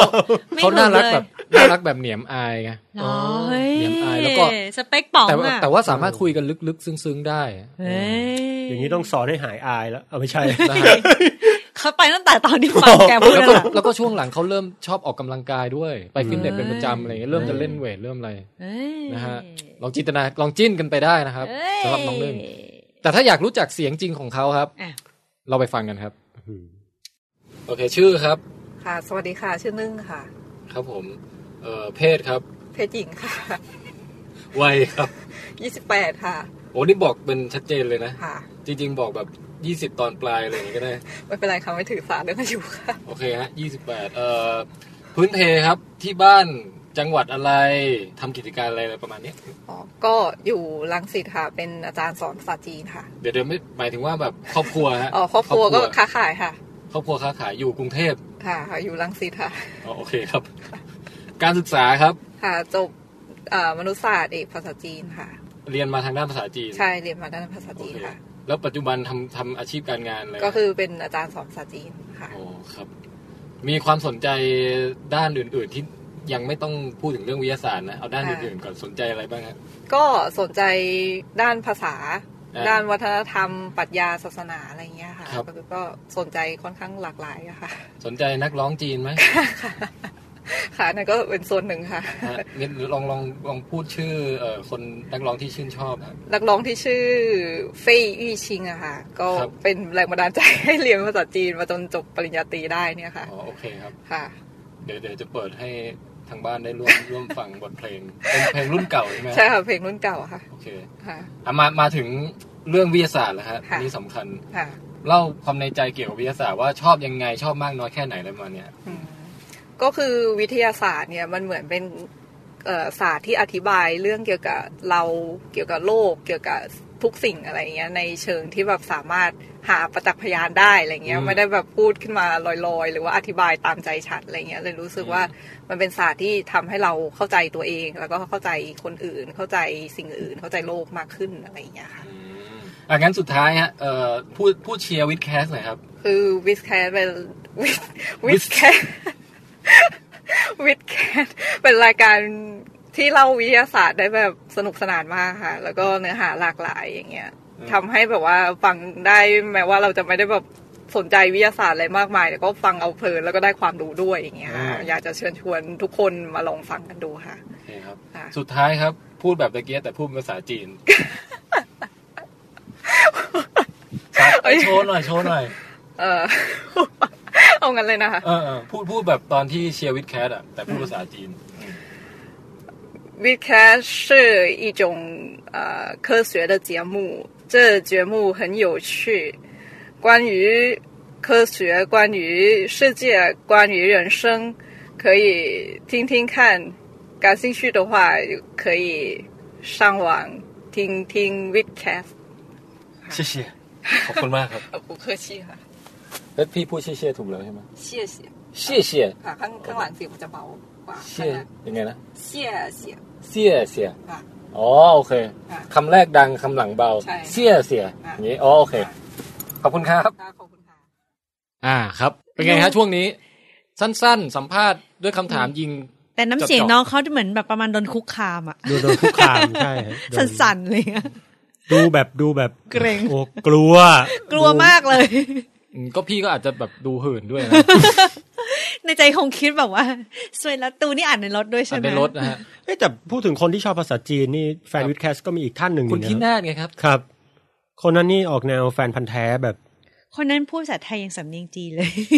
เอ้ยพี่พี่พี่พี่พี่บันเคยเคยพบ อ้าว คุณที ก็ น่าน เขาที่เขาเคยส่งเล่าเรื่องเล่ามาในรายการเรา อ๋อ ไง เออใช่ใช่อืม ในเมื่อ ไป ตอ ฟั ง ง นั่งที่รัดงงหู ได้เกล่าวเอาไว้ว่า เมื่อทำเก้าอี้จุดประทัดขึ้นไป ดอกไม้ไฟไม่เจอ อะไรอีกเลย อันนี้อาซอล้อเลียง น้ำลาคุณยที่น่านแล้วนะฮะ คุณคุณเลาะเรียนคุณที่น่านไม่ได้นะครับ เขาเป็นคนที่ออกแบบโลโก้วิดแคสแล้วให้เกียรติพี่อบันที่สุดแล้ว นะพี่ เดี๋ยวก่อน อันนี้ ที่เป็นลูกตุ้มสองลูก อะ ทำไมลื้อทางอย่างนี้กับว่า อาซอ อาซาไม่พึงพอใจเลยอะ อ่ะอย่างไรก็ตามครั เฮ้ย บ แต่รักคุณพี่น่านะชอบชอบ เราทำเป็นตัวอย่างมาให้ดูว่าช่วงบุคคลตัวอย่างเนะฮะเอ่อสั้นๆนี้คุณผู้ฟังครับสามารถไปอัดเอง โอ้ สัมภาษณ์ตัวเอง เออ หรือสัมภาษณ์เพื่อนก็ได้โดยใช้คำถามดังนี้ครับคำถามที่หนึ่งชื่ออ่ะสมมติพี่เตรียมกับปองไป ครับ ชื่อครับ เอ่อปองแปงอาจวรงค์จันทมาศครับ คำถามที่สองเพศครับ ยังไม่แน่ใจชายครับ สามวัยครับ เอ่อสามสิบจุดเก้าปีฮะ กับเอ่อสี่พื้นเพครับ คนอุบลราชธานีทำงานเชียงใหม่เรียนกรุงเทพครับ เดี๋ยวก่อนครับ อันนี้คือหมายถึงครอบครัวก่อนครับยังไม่ถึงตัวเอง พื้นเพพ่อรับราชการแม่รับราชการ อ่าครับ มีพี่หนึ่งชาย โอ้โห น้องชายหนึ่งนะฮะ ครับ หมา ประมาณ ตอนนี้ เนี้ย เลี้ยงสามตัว ประมาณนี้ฮะ โอเค เอ่อการศึกษาครับ จบปริญญาตรีวิทยาศาสตร์ฟิสิกส์ที่มหิดลแล้วจบปริญญาโทฟิสิกส์ที่จุฬานะครับ ซึ่งการศึกษาปริญญาโทไม่ได้ช่วยอะไรใน การ ตอบปัญหาเรื่องโดนหมากัดนะคฮะรับ ครับ อาชีพการงานณปัจจุบันฮะ เป็นเจ้าหน้าที่เอ่อเผยแพร่ความรู้ดาราศาสตร์ ครั ข บ อง ผม สถาบันวิจัยดาราศาสตร์แห่งชาตินะครับ มีความสนใจด้านใดบ้างครับ ยังไม่ต้องถึงวิทยาศาสตร์ครับ ช่วงนี้ก็สนใจวิธีทำให้หัวใจมีความสุขครับ จะตอบแบบนี้ใช่ไหมครับ Dramatization ตอบแบบนี้เลยครับโอเคครับ ต่อมาครับ บอกความในใจเกี่ยววิทยาศาสตร์ว่าชื่นชอบยังไงบ้างครับ สั้นๆครับ คือมัน พอถึงไอตอนสำคัญเราพูดไม่ออก มันต้องใช้เวลาคิดนิดนึงดิ ไม่เป็นไรก็พูดพูดมาเป็นตัวอย่างก่อนเป็นแซมเปิลให้คนไปไป บ อ่านของลาบ เขา ลา เอง บ กัน ลาบลา ก็รู้สึกว่ามันเป็นเรื่องที่มีความน่าสนใจไม่ต่าง ครับ จากเรื่องอื่นๆที่เราก็สนใจอยู่แล้วเพีย ครั ง บ แต่มันจะมีความน่าสนใจเป็นเอกลักษณ์ซึ่งไว้เดี๋ยวค่อยว่ากัน อ่าโอเค อันนี้เป็นตัวอย่างให้ดู ครับ และคำถามสุดท้ายครับ ถ้าคุณเคยฟังวิดแคสต์มาก่อน ช่วยพูดเชียร์วิดแคสต์หน่อยครับ โอ้ย พี่ เคยฟังพี่ เออ รายการนี้เคย ครับครับอ่ะเชิญนะ คือบอกเลยว่า เกิดมาเป็นคนไทยอะพี่ ถ้าไม่ฟังวิดแคสต์เนี่ย ผมว่าเสียโอกาสนี้มากเลยนะ ครับ เพราะฉะนั้นลองฟังดูครับ แล้วคุณจะรู้เลยว่าในประเทศไทยยังมีอะไรดีๆอยู่ นี่มันไทยเที่ยวไทย แหมก็เชิญนะฮะ ใครที่เกิดนึกคึกคัก อยากริลอง อ่า นะครับไปสัมภาษณ์เพื่อนก็ได้ หรือสัมภาษณ์ตัวเองก็ได้นะ ขอ ฮะ คุณภาพเสียงดีหน่อยนะคะ ครับ อย่าแบบกูกักกูกักกูกักกูแบบเล่นคอนเสิร์ต เออหรือว่าให้เพื่อน ข้งลังก่ เป็นคน สร้าง สัมภาษณ์เราอะไรอย่างนี้ก็ได้ จริงๆ คืออาจจะแบบต่อให้มีมุกมีฮา มีอะไรก็แล้วแต่จะ ใช่ ครีเอท แต่คำถามหลักๆ ขอให้ประมาณนี้ ใช่ เมื่อกี้มีกี่ข้อนะเจ็ดแปดข้อประมาณนั้นนะ ครับ โอเค ได้ ค ค รั รับ บ ประมาณนี้ อ่ะก็ขอแนะนำไว้ครับ ช่วงบุคคลตัวอย่าง ซึ่งอบันยังไม่ยอมรับในชื่อช่วงนะฮะ บุคคลเนี่ยพี่ถ้าสะกดด้วยแบบบุกแบบไปบุกไปบุกบ้านเขาอะก็โอเคนะ เออ เออ บุคคลตัวอย่าง ใช่เฮ้ย เออ เห็นไหมป๋อง อืม นะครับ แล้วตัวอย่างนี่ หน้า ไม่ ตา ได้ ดีมีสมอง ตัวอย่างนี่เราเราเราล้อเลียนกับการที่แบบปกติตัวอย่างหมายถึงว่าคุณต้องดีเลิศป แล้ ระ ว เสริ ติ ฐ ด ศ หล รี อนด้วย ครับ แต่อันนี้ตัวอย่างเราไม่ได้แปลอย่างนั้นนะครับ ตัวอย่างเราไปว่า ex- example เฉยๆ ใช่ คือเราอยากให้คนอื่นรู้ว่าบนโลกมนุษย์นะครับ มันไม่ได้มีแค่มนุษย์นะฮะ ฮะ มันจะมีความหลากหลาย มีอ่ะมนุษย์ อื่น ด้วย ใช่ ใช่ฮะ คือเออแต่ละคนก็อาจจะเหมือนกับตัวซีแอนิโมนีบางคนเหมือนปลาดาว บางคนอาจจะเหมือน ใช่ครับ ใช่น่ารั มาก ดูกันสิว่าพวกเราเนี่ยมีใครบ้าง ใช่นะครับ 洒下窗前明月光，上下千年已梦长。不尽如意笼凤凰，黑眼黑发真善良。红裳却只影，清溪似花长。孔雀东南飞，织女会牛郎。深爱这土地，四路到东方。闲人是炎黄，子孙学阴阳。读懂千年金钩银花样。 เอาละครับ นอกจากแนะนำช่วงใหม่บุคคลตัวอย่างแล้วเนี่ยนะครับ อืม สุดท้ายเราก็ต้องสรุปโดยการบอกว่าขอขอบคุณทุกท่านเป็นอย่างยิ่งครับ ครับ ทุกท่านที่เอ่อได้ร่วมลงแรงลงทุนต่างๆ นานาที่ช่วยให้เรามีอุปกรณ์อัดเสียงที่ดีขึ้นได้ในตอนนี้นะฮะ ใช่ครับ แล้วดีขึ้นไม่ใช่ดีขึ้นแบบจิ๊บจอยนะฮะดีขึ้นแบบก้าวกระโดดแบบเหมือนอิเล็กตรอนโดดจากไหนบางแปง โดดจากแบบเอ่อกราวสเตทหลุดออกไปอะฮะ แต่เปรียบอย่างนั้นมันคงไม่ได้อะไรพี่ เออ เปรียบกับยานวอ a เจอร์ตอนแรกที่อยู่บนโลก แล้วหลุดออกไป อือหือ นอกระบบสุริยะแล้วกัน ครับ คืออันนี้เรื่องจริงนะฮะเพราะว่าตอนเนี้ยหน้าตาของห้องพี่แทนเนี่ยครับ เหมือนเดิมครับ แต่ว่าอุปกรณ์ในการอัดเนี่ย คือเรียกได้ว่าแบบ ดีแบบพามาดูได้ไม่อายฮะ เออ ตอนแรกนี่อายฮะ บอกเลย อาบอลว่าไงฮะ ใช่ใช่ก็ขอบคุณทุกคนจริง ๆ ก็ไม่ใช่เฉพาะสปอนเซอร์ แล้วก็คนที่แบกของกลับมาคราวเนี้ย แต่ว่าแฟนๆที่ทำให้ ใช่ มีทำให้เรามานั่งอัดกันต่อไปเรื่อยๆแบบเนี้ยแหละ โอ้โห อืม ปากหวานนะ ได้ไหม สุดยอดฮะ ครับ อัดแต่จริง ถ้าไม่มีใครฟังจะอัดทำไม ครับ เนอะ แล้วก็ก็ต้องขอขอบคุณ เอ่อ ทุกท่านที่ฟังแล้วก็สมทบทุนค่าอาหาร ใช่ฮะ กลางวันของผมนะ ค ฮะ รับครับ ครับ คือตอนเนี้ยเอ่อรายรายจ่ายหลักเนี่ย อุปกรณ์เนี่ยครบหมดแล้ว ไม่ต้อง อะไรแล้วเหลือแต่ค่าอาหารกลางวันของปองแปงเนี่ยครับ ที่ยังคงจะต้อง ระดมทุนสนับสนุนกันต่อไป ใช้คาว่าระดมทุนเลยนะ ระดมทุนฮะ เหมือนเข้าตลาดหลักทรัพย์เลยโอ ใช่ เคครับ เรามีเงินปันผลด้วยนะฮะ อื้อหือ อย่างไรก็ตาม ครับครับ โอเคครับ ก็จบในช่วงแรกนี้ไปครับ วิดวิดวิดวิดวิดถาม อืมโอ้โห เป็นไงมองไง ครั้งนี้เอ็กโคได้คำรามส่งพลังมาก ปองแปงจะเอาเอ็กโคด้วยป่ะ ขอสักดอกหนึ่งก็ได้ครับก็ได้ครับ นี่มันประกาศตามที่จอดรถอ่ะ สำหรับญาติโยม เอาปกติดีกว่าครัเอาปกบติดีกว่า ค ครั รับบ ครับวันนี้ วันนี้ก็ตามที่สัญญากับ เอ่อท่านผู้ฟังไว้นะครับ ว่าจะมาเล่าเรื่องเกี่ยวกับทฤษฎีสตริงนะครับ ครับ โอเคไหมครับ ก่อนอื่นนะฮะ มี ฮะ มีคนทางบ้านปล่อยมุกมาฮะ ว่า บอกว่าผมไม่ชอบฟังสตริงครับ ผมชอบแต่ลูกทุ่ง เก๋เก๋โอเคครับ ก็อย่างนี้ครับ ผมต้องเล่าให้ฟังถึงประวัติศาสตร์ที่น่าสนใจเรื่องราวของชายคนหนึ่งซึ่ง ผู้ชายคนนี้เนี่ย เคยทำงานฟิสิกส์จนกระทั่งโลกตกตะลึงมาแล้วครับ ครับ เรียกได้ว่าโลกเนี่ย ต้องจดจำนักฟิสิกส์คนนี้อย่างแน่นอน แต่หลังจากทำงานผลิตผลงานที่โลกตกตะลึงมาได้เนี่ยครับ ช่วงหลังๆ เนี่ยเขาก็หันหน้าหนีฟิสิกส์กระแสหลัก แล้วก็พยายามจะสร้างทฤษฎีอย่างหนึ่งที่สุดท้ายแล้วทั้งชีวิตเขาทำไม่สำเร็จเลยครับ อืม พูดง่ายๆคือตอนแรกก็ทำงานกระแสหลัก แล้วก็ได้รับ อือฮึ คำชื่นชมอย่างมากมาย ปฏิวัติวงการเลยนะครับ แต่หลังๆ เนี่ย ไปทำงานอะไรไม่รู้ แล้วก็ไม่สำเร็จด้วยนะครับ โอ้ ไปตลอดชีวิตเลยนะครับ ซึ่งน่าเสียดายมาก แต่หลังจากที่ชายคนนี้เสียชีวิตไปเนี่ย นักฟิสิกส์ได้กลับมาหยิบเรื่องราวที่เขาเนี่ย ทำสะไว้ไม่สำเร็จเนี่ย สารต่อจนกระทั่งทุกวันนี้มันกลายเป็นสิ่งที่เรียกว่า theory of everything ครับ ครับ เคยได้ยินไหมครับ หรือทฤษฎีแห่งสรรพสิ่ง ครับ ทำไมเหมือนชื่อหนังของสตีเฟนฮอว์กินเลย คืองี้ครับ คือว่าผู้ชายคนนั้นก็คืออัลเบิร์ตไอน์สไตน์ครับ ครับ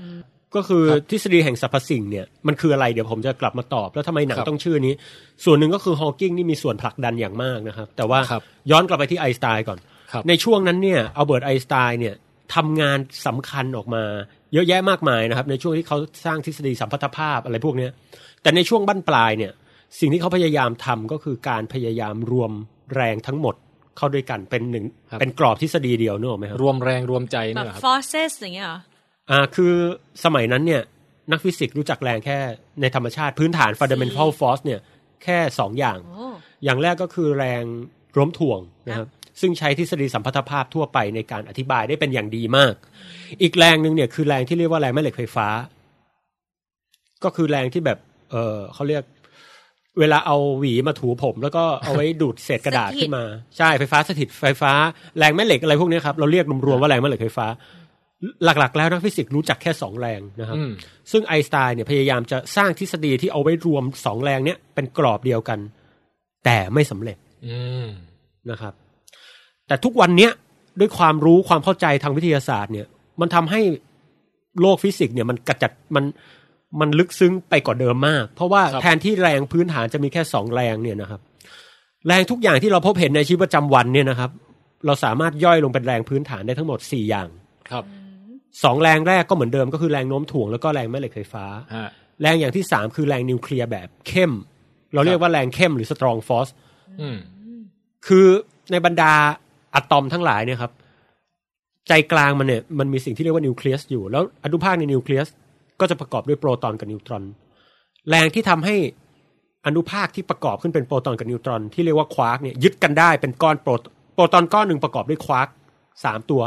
ผูกกันอยู่ แรงที่ผูกควาร์กสามตัวนี้ไว้เนี่ยเรียกว่า strong force G force ป่ะ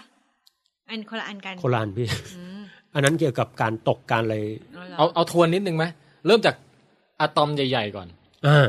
มีส่วนข้างนอกคืออิเล็กตรอน ครับ ส่วนตรงกลางก็คือนิวเคลียส ใช่ อันนี้อบันนึกนึกออกนะฮะ นึกออก อ่าแล้วในนิวเคลียสก็จะมีโปรตอนกับนิวตรอน อัดแพ็กเกจ ต อ อน ยู่ กับนิวตอน อ่าแพ็กเกจอยู่ อืม ทีนี้ในโปรตอนก็ยังย่อยไปอีกเป็นอะไรนะฮะ เป็น ไป ควาร์ก ควาร์กสามเม็ด อ่า สาม สามเม็ด เม็ดอ่ะผูกกันอยู่ด้วยแรงที่เรียกว่า strong force โอเค ทีนี้ควักติดกันยังไงก็คือด้วยแรงสตรองฟอส ใช่ ถามว่ามันแรงมัน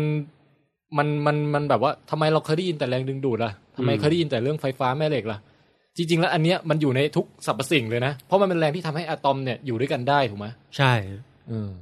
I see อ่าครับอ่ะต่อครับ แต่เนื่องจากมันอยู่ลึกมาก แล้วก็พิสัยมันใกล้ คือมันพอห่างออกมาหน่อยมันมันแรงมันดรอปเร็วมาก เพราะฉะนั้นเราไม่เคยวัดกันได้ง่ายๆ ในชีวิตประจำวัน ไม่เห็นสตรองเลย ใช่ว่ามัน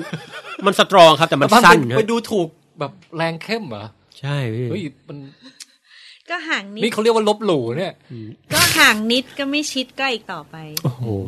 ชีวิตกับความผูกพันก็เป็นแบบนั้นแหละพี่ เอออ่ะ แรงแบบที่สี่ก็คือแรงอ่อนครับ หรือ weak force อันนี้ดูถูกได้นะ ดู ไอ้ดอย คือแรงตัวเนี้ยครับ เป็นแรงที่เอ่อทำให้เกิดการแผ่รังสีของพวกเอ่อกัมมันตรังสีต่างๆ อย่างเงี้ยฮะคือกัมมันตรังสีเวลามันหลุดออกมาเนี่ย มันหลุดออกมาเพราะแรงตัวนี้ดิคล้ายๆ เรียกว่าทำให้เกิดความเปลี่ยนแปลงภายใน แล้วก็เหมือนดีดไอ้พวกรังสีเนี่ยหลุดกระเด็นปิ้วปิ้วปิ้วปิ้วปิ้วออ ก็ ก คื มา อ strong force ตัวยึด weak เอ้ยอะไรนะ weak force weak force ตัวปล่อย อ่าจะจะว่างั้นก็ได้ครับ จริงๆ คือมันเป็นคือนิวเคลียสเนี่ย ถ้านิวเคลียสมันอยู่ในสภาวะบางอย่างนะครับ มันจะไม่เสถียรแล้วมันจะเกิดอินเทอร์แอคชั่นอะไรบางอย่างในนั้นนะครับ ซึ่งอินเทอร์แอคชั่นที่ที่ว่าเนี่ยคือ weak force แล้วมันจะทำให้ความไม่เสถียรนั้นน่ะ คืนสภาพสู่ความเสถียรแล้วมันก็จะคายเอาพวกรังสีแผ่รังสีต่างๆออกมา เช่น รังสีอัลฟารังสีแกมมารังสี X-ray อ่ารังสี X นี่เกิดจากอิเล็กตรอน ไม่เป็นไร จะเป็นรังจะเป็นรังสีพวกเอ่อเขาเรียก radio active อะครับพว ที่ ก มารีคิวรีตายเปล่า ใช่นั่นนะ อาบันช่วยพูดใกล้ใหม่อีกนิดนึง ที่มารีคิวรีตาย คุณมารีคิวรีนี่เสียชีวิตก็เพราะเอ่อผลจาก weak force เป็น weak force ที่น่าอันตรายนะฮะ เออตกลงวิกฟอนนี่ก็ห้ามดูถูกเหมือนกันใช่ไหม ห้ามดูถูกพี่ ตกลงต้องสลับกันแล้ว weak force นี่ เออ จริง ๆ ผิด strong ค่ะ force นี่ไม่ค่อยอันตรายนะครับ โอเคฮะ งั้นเราควรระมัดระวังวิกฟอสมากกว่านะค ครั รั บบ อะไรที่ดูเหมือนจะแบบหน่อมแนมเนี่ยบางที ดู มั น่ารักบ้องแบลจริง ๆ เนี่ย มันทำร้ายหัวใจเราได้นะครับ ต่อนะครับ ทีนี้เนี่ยนะครับ เนื่องจากแรงสี่แรงเนี่ยครับ ไม่มีทิศมาถึงทุกวันนี้ก็ยังไม่มีใครที่สามารถอธิบายมันด้วยกรอบทฤษฎีเดียวได้เลย ไม่มีเลยนะครับ แต่ละแรงเนี่ยจะมีทฤษฎีของมันนะครับ คือมันก็แยกกันอยู่ แยกกันอยู่นะครับ ฮะ อยากจะอธิบายแรงโน้มถ่วงก็ใช้ทฤษฎีสัมพัทธภาพของไอน์สไตน์ อ่า อยากจะถ้าเอ่ออธิบายแรงแม่เหล็กไฟฟ้าก็ใช้ทฤษฎีแม่เหล็กไฟฟ้าของแม็กซ์เวลล์นะครับ อ่า อยากจะอธิบายแรง weak force ก็ทฤษฎีควอนตัมนะครับ ครับ strong force ก็ใช้ควอนตัมโครโมไดนามิกแต่มันไม่มีทฤษฎีไหนที่รวมทั้ง 4 อันเนี่ยเข้าได้เลย ซึ่งใน เอ่อ เอา เอาเป็นว่านักฟิสิกส์เนี่ยเขาก็ ค จะ รับ มองว่าจริง ๆ แล้วลึก เออ ที่สุดเนี่ย ทุกอย่างมันน่าจะมารวมกันเป็นหนึ่งเดียวถูกไหม โดย common sense แล้วเนี่ย ทุกสิ่งทุกอย่างมันต้องประสานเป็นหนึ่งเดียว มันจะต้องมีธรรมชาติมันเป็นชิ้นเดียวกันนะพี่ มันไม่ใช่แบบว่า ใหญ่ ๆ แล้วแบบเป็นธรรมชาติของคนนี้เล็กๆเป็นคือธรรมชาติ นควรจะ มันเป็น universal หรือเป็นจักร ใช่ วาลไง เพราะฉะนั้นมัน ไส ควรจะมี ล กฎกฎเดียวหรืออะไรสักอย่างที่เรียกว่า theory of everything เนี่ย อ่า เขาเชื่อว่ามี อ่า นะครับ ค่ะ นี่ก็เป็นที่มาของ theory of everything ก่อน ครับ แล้วก็นอกจากนี้เนี่ย มันก็มีดีเบตมากมายเกี่ยวกับ theory นี้มีจริงหรือไม่นะครับ บางคนบอกไม่มี บางคนบอกมี บางคนบอกมี แต่ไม่มีทางหาเจอ เออ เข้าไป เยอะแยะมากมายนะครับ ซึ่งไว้เดี๋ยวผมจะกลับมาถกเรื่องนี้ แต่อย่างไรก็ตามครับ ในขณะที่คุณอบันเริ่มง่วงนอนเนี่ยนะครับ ครับ เอ่อก่อนอื่นเลยเนี่ย ผม รู้ จะ ได้ไงอุตส่าห์เก็บเอาไว้ ผมจะบอกว่า ตาแดงซะขนาดนั้น ผมจะบอกว่าอย่างไรก็ตามเนี่ย ไอ้ตัวที่เรียกว่าอิเล็กโทรแมกเนติกหรือแรงแม่เหล็กไฟฟ้ากับแรงวีคเนี่ย ค่ะ ทุกวันนี้มันมีทฤษฎีหนึ่งที่เรียกว่า standard model ครับ สามารถควบรวมสองตัวเนี้ยกลายเป็นแรงชนิดเดียวกันที่เรียกว่าอิเล็กโทรวีคได้แล้ว อ๋อ พูดง่ายๆคือรวมได้แล้วสองแรง อ่า สตรองฟอสยังรวมไม่ได้ อ่า แต่ว่าอย่างน้อยที่สุดทั้งสามแรงเนี้ยอยู่ในกรอบตัวเดียวกันที่เรียกว่าทฤษฎีควอนตัมฟิลด์ท h e o รี อืม พูดง่ายๆคืออยู่ในที่กรอบทฤษฎีควอนตัมไม่ว่าจะเป็นอิเล็กโทรวีคหรือเป็นเอ่อสตรองฟอสทุกอย่างเนี่ยมันอยู่ในอะตอมทั้งนั้นเลย แล้วเราใช้ทฤษฎีควอนตัมอธิบายได้หมด อ่า ค่ะ ส่วนไอแรงโน้มถ่วงเนี่ยครับ มันมีปัญหาใหญ่อยู่ เราไม่สามารถรวมมันเข้าได้เลยแม้แต่น้อย อืม ส่วนเราจะรวมมันได้อย่างไร และทฤษฎีสตริงคืออะไร ผมจะเล่าให้ฟัง ครับ อืม โอเคนะครับ มา โอเคเลยครับ ก่อนอื่นเนี่ย ผมต้องถามคุณอบันก่อนว่า คุณอบันคิดว่าสุญญากาศมีจริงหรือเปล่าครับเอ๊ะเคยเล่าอย่างนี้ เออ ไม่แน่ใจฮะ อ่ะลองก่อน คุ้นมากเลย สุญญากาศมีจริงไหมครับ มีไง ในจักรวาล ใช่ คือผมจะบอกว่าถ้าเราไปมองไปที่เนบิวลาต่างๆ ที่สวยงามเนี่ยนะครับ เนบิวลาพวกนั้นน่ะ จริง ๆ แล้วมันมีความหนาแน่นน้อยกว่าสุญญากาศในห้องทดลองซะอีก อืม นะครับ คือมัน ความเบาบางของโมเลกุลแก๊สเนี่ยเบาบางมาก แต่ก็ยังไม่เป็นสุญญากาศคือสุดท้าย ในอวกาศก็ยังมีแก๊สอะไรอยู่เต็มไปหมดนะครับ มีฝุ่นมีอะไร คือสุญญากาศแท้จริงพี่ว่ามีไหมว่างแบบว่างจริงอะพี่แบบว่างแบบบริสุทธิ์อะแบบ เอางี้พี่ว่าถ้าเราเอาสมมุติเราเอาขวดใหญ่ๆ ไปครอบมาอย่างเงี้ยโอกาสที่จะติดอะไรมาสักนิดนึงมันก็เยอะถูกป่ะแต่ถ้าเราลดขนาดขวดให้มันเล็กลงเรื่อย โอ้นี่ ๆจนกระทั่งเล็กจนแบบว่าอ่ะพื้นที่เท่านี้รับรองว่าเหวี่ยงไปเนี่ยไม่เจออะไรแน่นอน อันนั้นก็น่าจะเป็นสุญญากาศที่แท้จริง หรือว่าแทนที่ออกไปนอกจักรวาลเราเข้ามาสู่นาโนซูเปอร์นาโนออฟนาโนอะตอมควอคอนตอมอะไรอย่างนี้เปล่า ครับ I don't know ไม่รู้สิ เอ้ยแต่แนวคิดพี่แทนเนี่ยโอเค ยกตัวอย่างเช่น ถ้าเนบิวล่าหนึ่งเนี่ยมีความหนาแน่นของแก๊สสมมติเล่น ๆ นะครับ เช่น ค่ะ หนึ่งตารางลูกบาทเมตรเนี่ยมันมีสักสิบเมตร อ่า พี่แทนก็เอากล่องเล็กแบบ คือสมมติสมมติเอาตอนแรกเอากล่องใหญ่ก่อน ครับ เอาลังกระดาษไปเหวี่ยงเงี้ย ครับ หนึ่งตารางเมตรมันก็ต้องได้ติดมาอยู่แล้วอะ ครับ แต่ถ้าเอาเล็กมากๆ อาจจะเล็กแบบ ขวดไอ้ที่ใส่กิมจ้ออย่างนั้นอะ ก็แทบจะไม่ติดอะไรมาเลย หรือเรียกว่าไม่มีก็ได้ โอเค ฮะ แต่อย่างนี้ครับ มีสำหรับท่านผู้ฟังที่ยังไม่เคยฟังทฤษฎีควอนตัมเนี่ยผมอยากจะเล่าเรื่องน่าทึ่งที่สุดเรื่องหนึ่งในทฤษฎีควอนตัม ครับ คือทฤษฎีฟิสิกส์ที่ดีเนี่ยมันจะต้องใช้ทำนายผลลัพธ์บางอย่างที่ เออมันยังไม่เคยมีใครพบ แล้วในที่สุดก็ต้องตรวจพบด้วยนะครับ อย่างเช่นทฤษฎีควอนตัมเนี่ยบอกว่ามันมีหลักตัวหนึ่งชื่อหลักความไม่แน่นอน ครับ หลักความไม่แน่นอนเนี่ย ถ้าคุณสะอยากจะวัดอะไรให้แม่นยำอย่างหนึ่งเนี่ย คุณจะสูญเสียความแม่นยำของปริมาณคู่บางอย่างของมันไป เช่นตำแหน่งกับโมเมนตัมแล้วก็เวลากับพลังงาน ยกตัวอย่างเช่น ถ้าผมอยากจะวัดพลังงานค่าหนึ่งให้มันแม่นมากๆนะครับ ที่ตำแหน่งหนึ่งเนี่ย ว่าพลังงานค่าหนึ่งอ่ะ อ่ะเอาให้แม่นเลย อือหือ ถ้าอยากจะแม่นแบบร้อยเปอร์เซ็นเนี่ยเราต้องใช้เวลานานนับอนันต์จนจักรวาลแตกดับ อืม มันถึงจะแม่นแบบนั้นได้ ค่ะ แต่สุดท้ายแล้วเราทำไม่ได้เพราะฉะนั้นพลังงานเนี่ยมันจะมีค่าความไม่แน่นอนอยู่กระเพื่อมอยู่นิดหน่อย อืม ความกระเพื่อมตรงเนี้ยนะครับทำให้นักฟิสิกส์ทำนายโดยทฤษฎีควอนตัมว่า จริง ๆ แล้วความว่างในสุญญากาศเนี่ย ถ้ามันมีพลังงานเป็นศูนย์คือเซตซีโร่เนี่ยมันย่อมแน่นอนจริงไหมครับ ค่ะ คือศูนย์เนี่ยมันเป็นเลขตัวเดียวเพราะฉะนั้นมันจะแน่นอน วัดกี่ครั้งศูนย์ก็ศูนย์ก็ศูนย์ซึ่งมันไม่ใช่ ดังนั้นจริง ๆ แล้วเนี่ยมันจะมีการกระเพื่อมของพลังงานปิ๊บปิ๊บขึ้นมาแบบ อืม บึ๊ดบึ๊ดบึ๊ดบึ๊ดเล็ก ๆ น้อยๆอยู่ ไม่ได้ทับทำซาวเอฟเฟกนั้นใหม่ฮะปุ๊บปุ๊บปุ๊บเลยอะไรฮะ อ่าแบบนั้นนะคือมันจะมีการกระเพื่อมของพลังงานขึ้นมาเล็กน้อย คือ มันจะแกว่งขึ้นมาจากศูนย์นิดหน่อย การแกว่งเนี่ยเขาเรียกว่าการแกว่งเชิงควอนตัมหรือควอนตัมฟลักตูเอชันพูดง่ายๆก็คือที่ว่างจริง ๆ ในเอกภพไม่มีนะครับ โอ้ มันจะมีอนุภาค คือณที่ว่างๆจริง ๆ เนี่ย มันจะมีวัคคัมเอเนจีหรือพลังงานสุญญากาศอยู่ ซึ่งพลังงานตรงเนี้ยมันจะสร้างอนุภาคกับปฏิอนุภาคบลุฟขึ้นมาสองตัว เออ เสร็จปุ๊บมันจะวิ่งชนกันแป๊บอย่างรวดเร็ว จนเราไม่สามารถวัดได้ แล้วมันก็จะสร้างขึ้นมาใหม่แล้วก็กระพริบคือพูดง่ายๆคือความราบเรียบแห่งสุญญากาศเนี่ยเต็มไปด้วยความบ้าคลั่งเชิงควอนตัมอยู่ วิสามัญชนตามไม่ทันด้วยล่ะ คือแม้ในแม้ในความว่างเปล่าที่สุดก็ยังมีการกระเพื่อมขึ้นลงของ ของพลังงานอยู่นิดหน่อย เออ ทำไมล่ะ เพราะหลักควอนตัมบอกเราว่าไม่มีทางที่เราจะวัดพลังงานที่แน่นอนได้ ก็วัดได้แต่ต้องใช้เวลามหาศาลเป็นอเนกอนันต์ไง ก็คือถ้าถ้าเวลามันผ่านไปอนันต์จริงๆ เราก็จะวัดได้ศูนย์ใช่ไหมแต่ในเมื่อเวลามันไม่อนันต์เราก็เลยเห็นการกระเพื่อมปะ แล้วเรารู้ได้ไงว่าเวลาไม่อนันต์ ก็เราเราสามารถวัดในช่วงเวลาจำกัดที่เราทำการทดลองได้นึกออกไหมครับ อ๋อก็คือปิตอนนี้ถ้าโจทย์ว่าเวลาไม่ใช่อนันต์เพราะเราจะทดลองโดยใช้แค่หนึ่งปี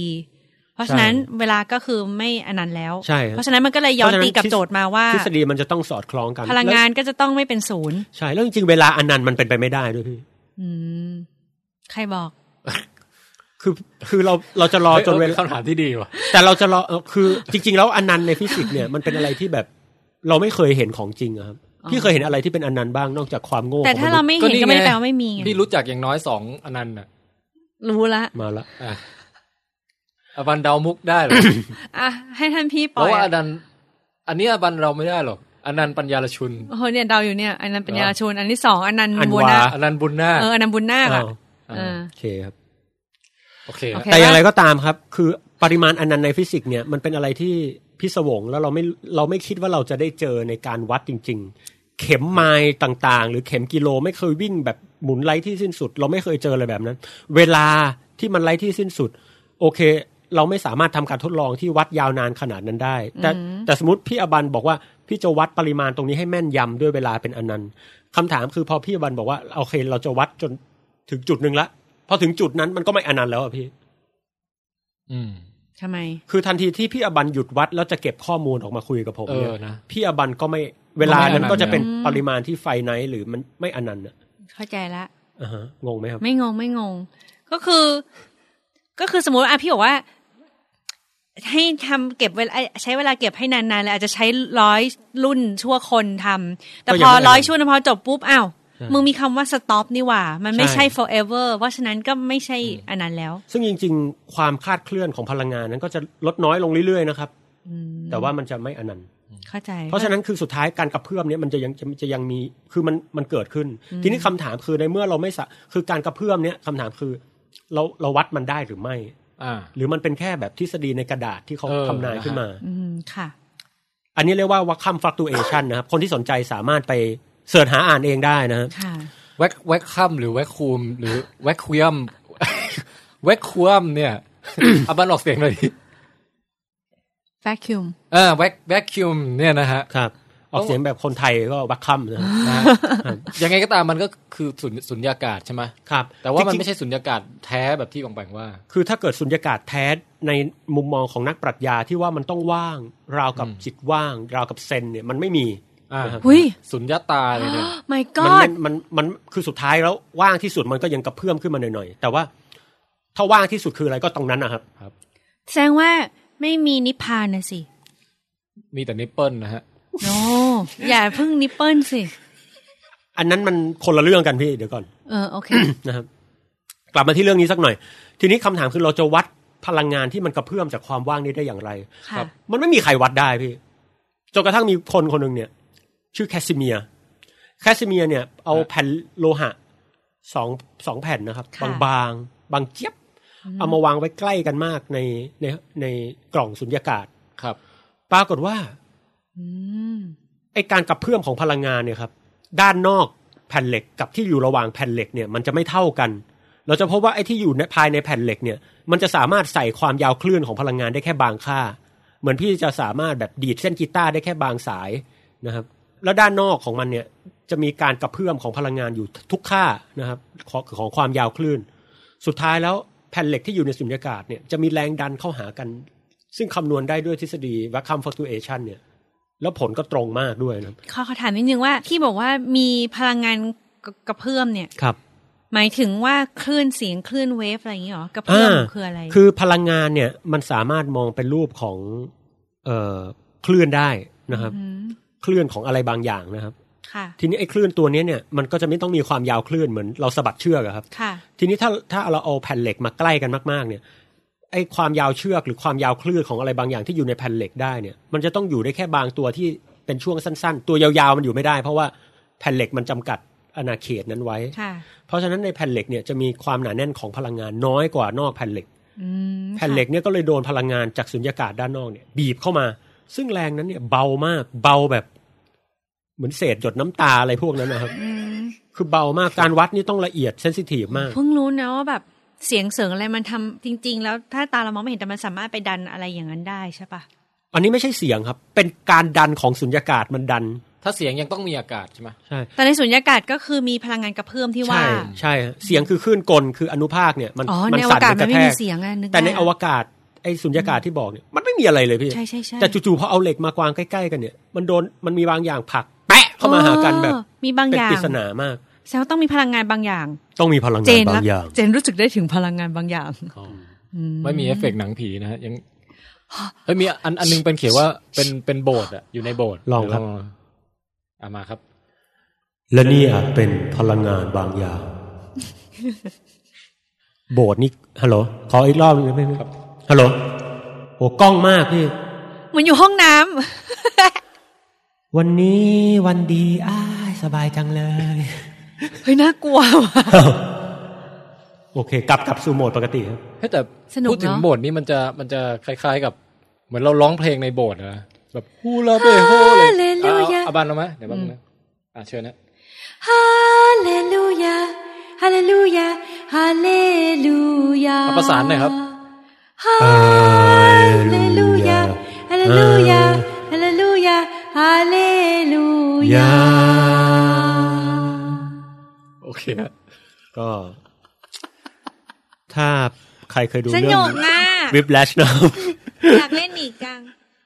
พวกเราไม่มีใครเรียนวิชาดนตรีมาใช่ไหมครับ เออเคยเรียนส ข มั อย อี ป ก ระถ ทีมหนึ่งได้ป่ะ เอาอีกทีหนึ่งเหรอ อืม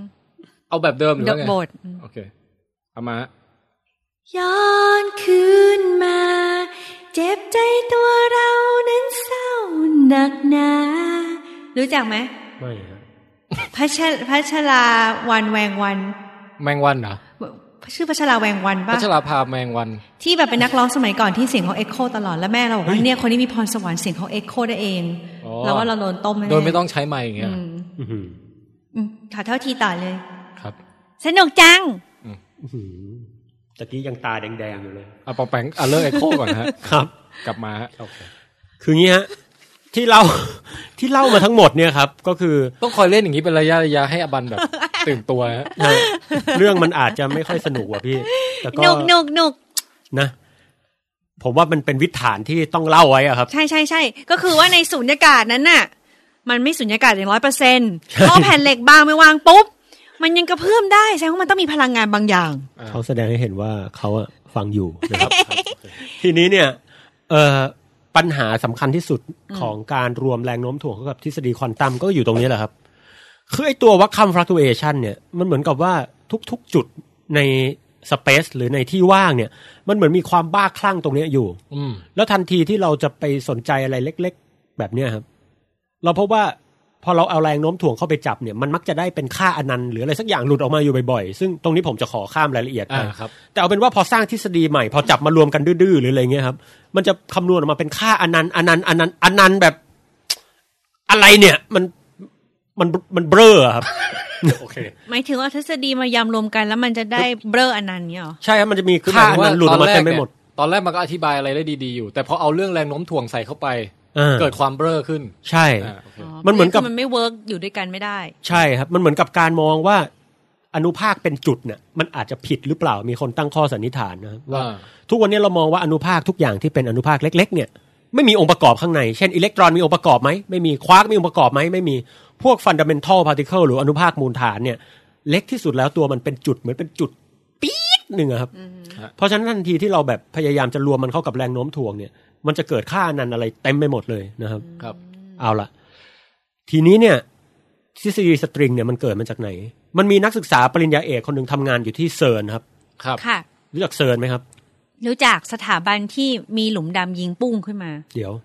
คือสถาบันที่แบบ สร้างเครื่อง LSC ใช่ไหมฮะ ใช่ใช่สร้าง ซึ่ง สร้างบิ๊กแบงจำลองไง อ่าคืออาจ ที่เป็นท่อใหญ่ๆไง ใช่นะครับ นี่ ซึ่งก็ไม่ถึงกับขั้นบิ๊กแบงนะฮะแต่ ยัง ก็ ไงก็ต้องพยายามตอบว่ารู้แหละ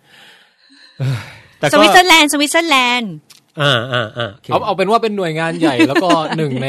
รุ่นพี่ทนไม่ไหวแล้ว หนึ่งในเอ่อโปรเจกต์ของเขาเนี่ยก็คือ LHC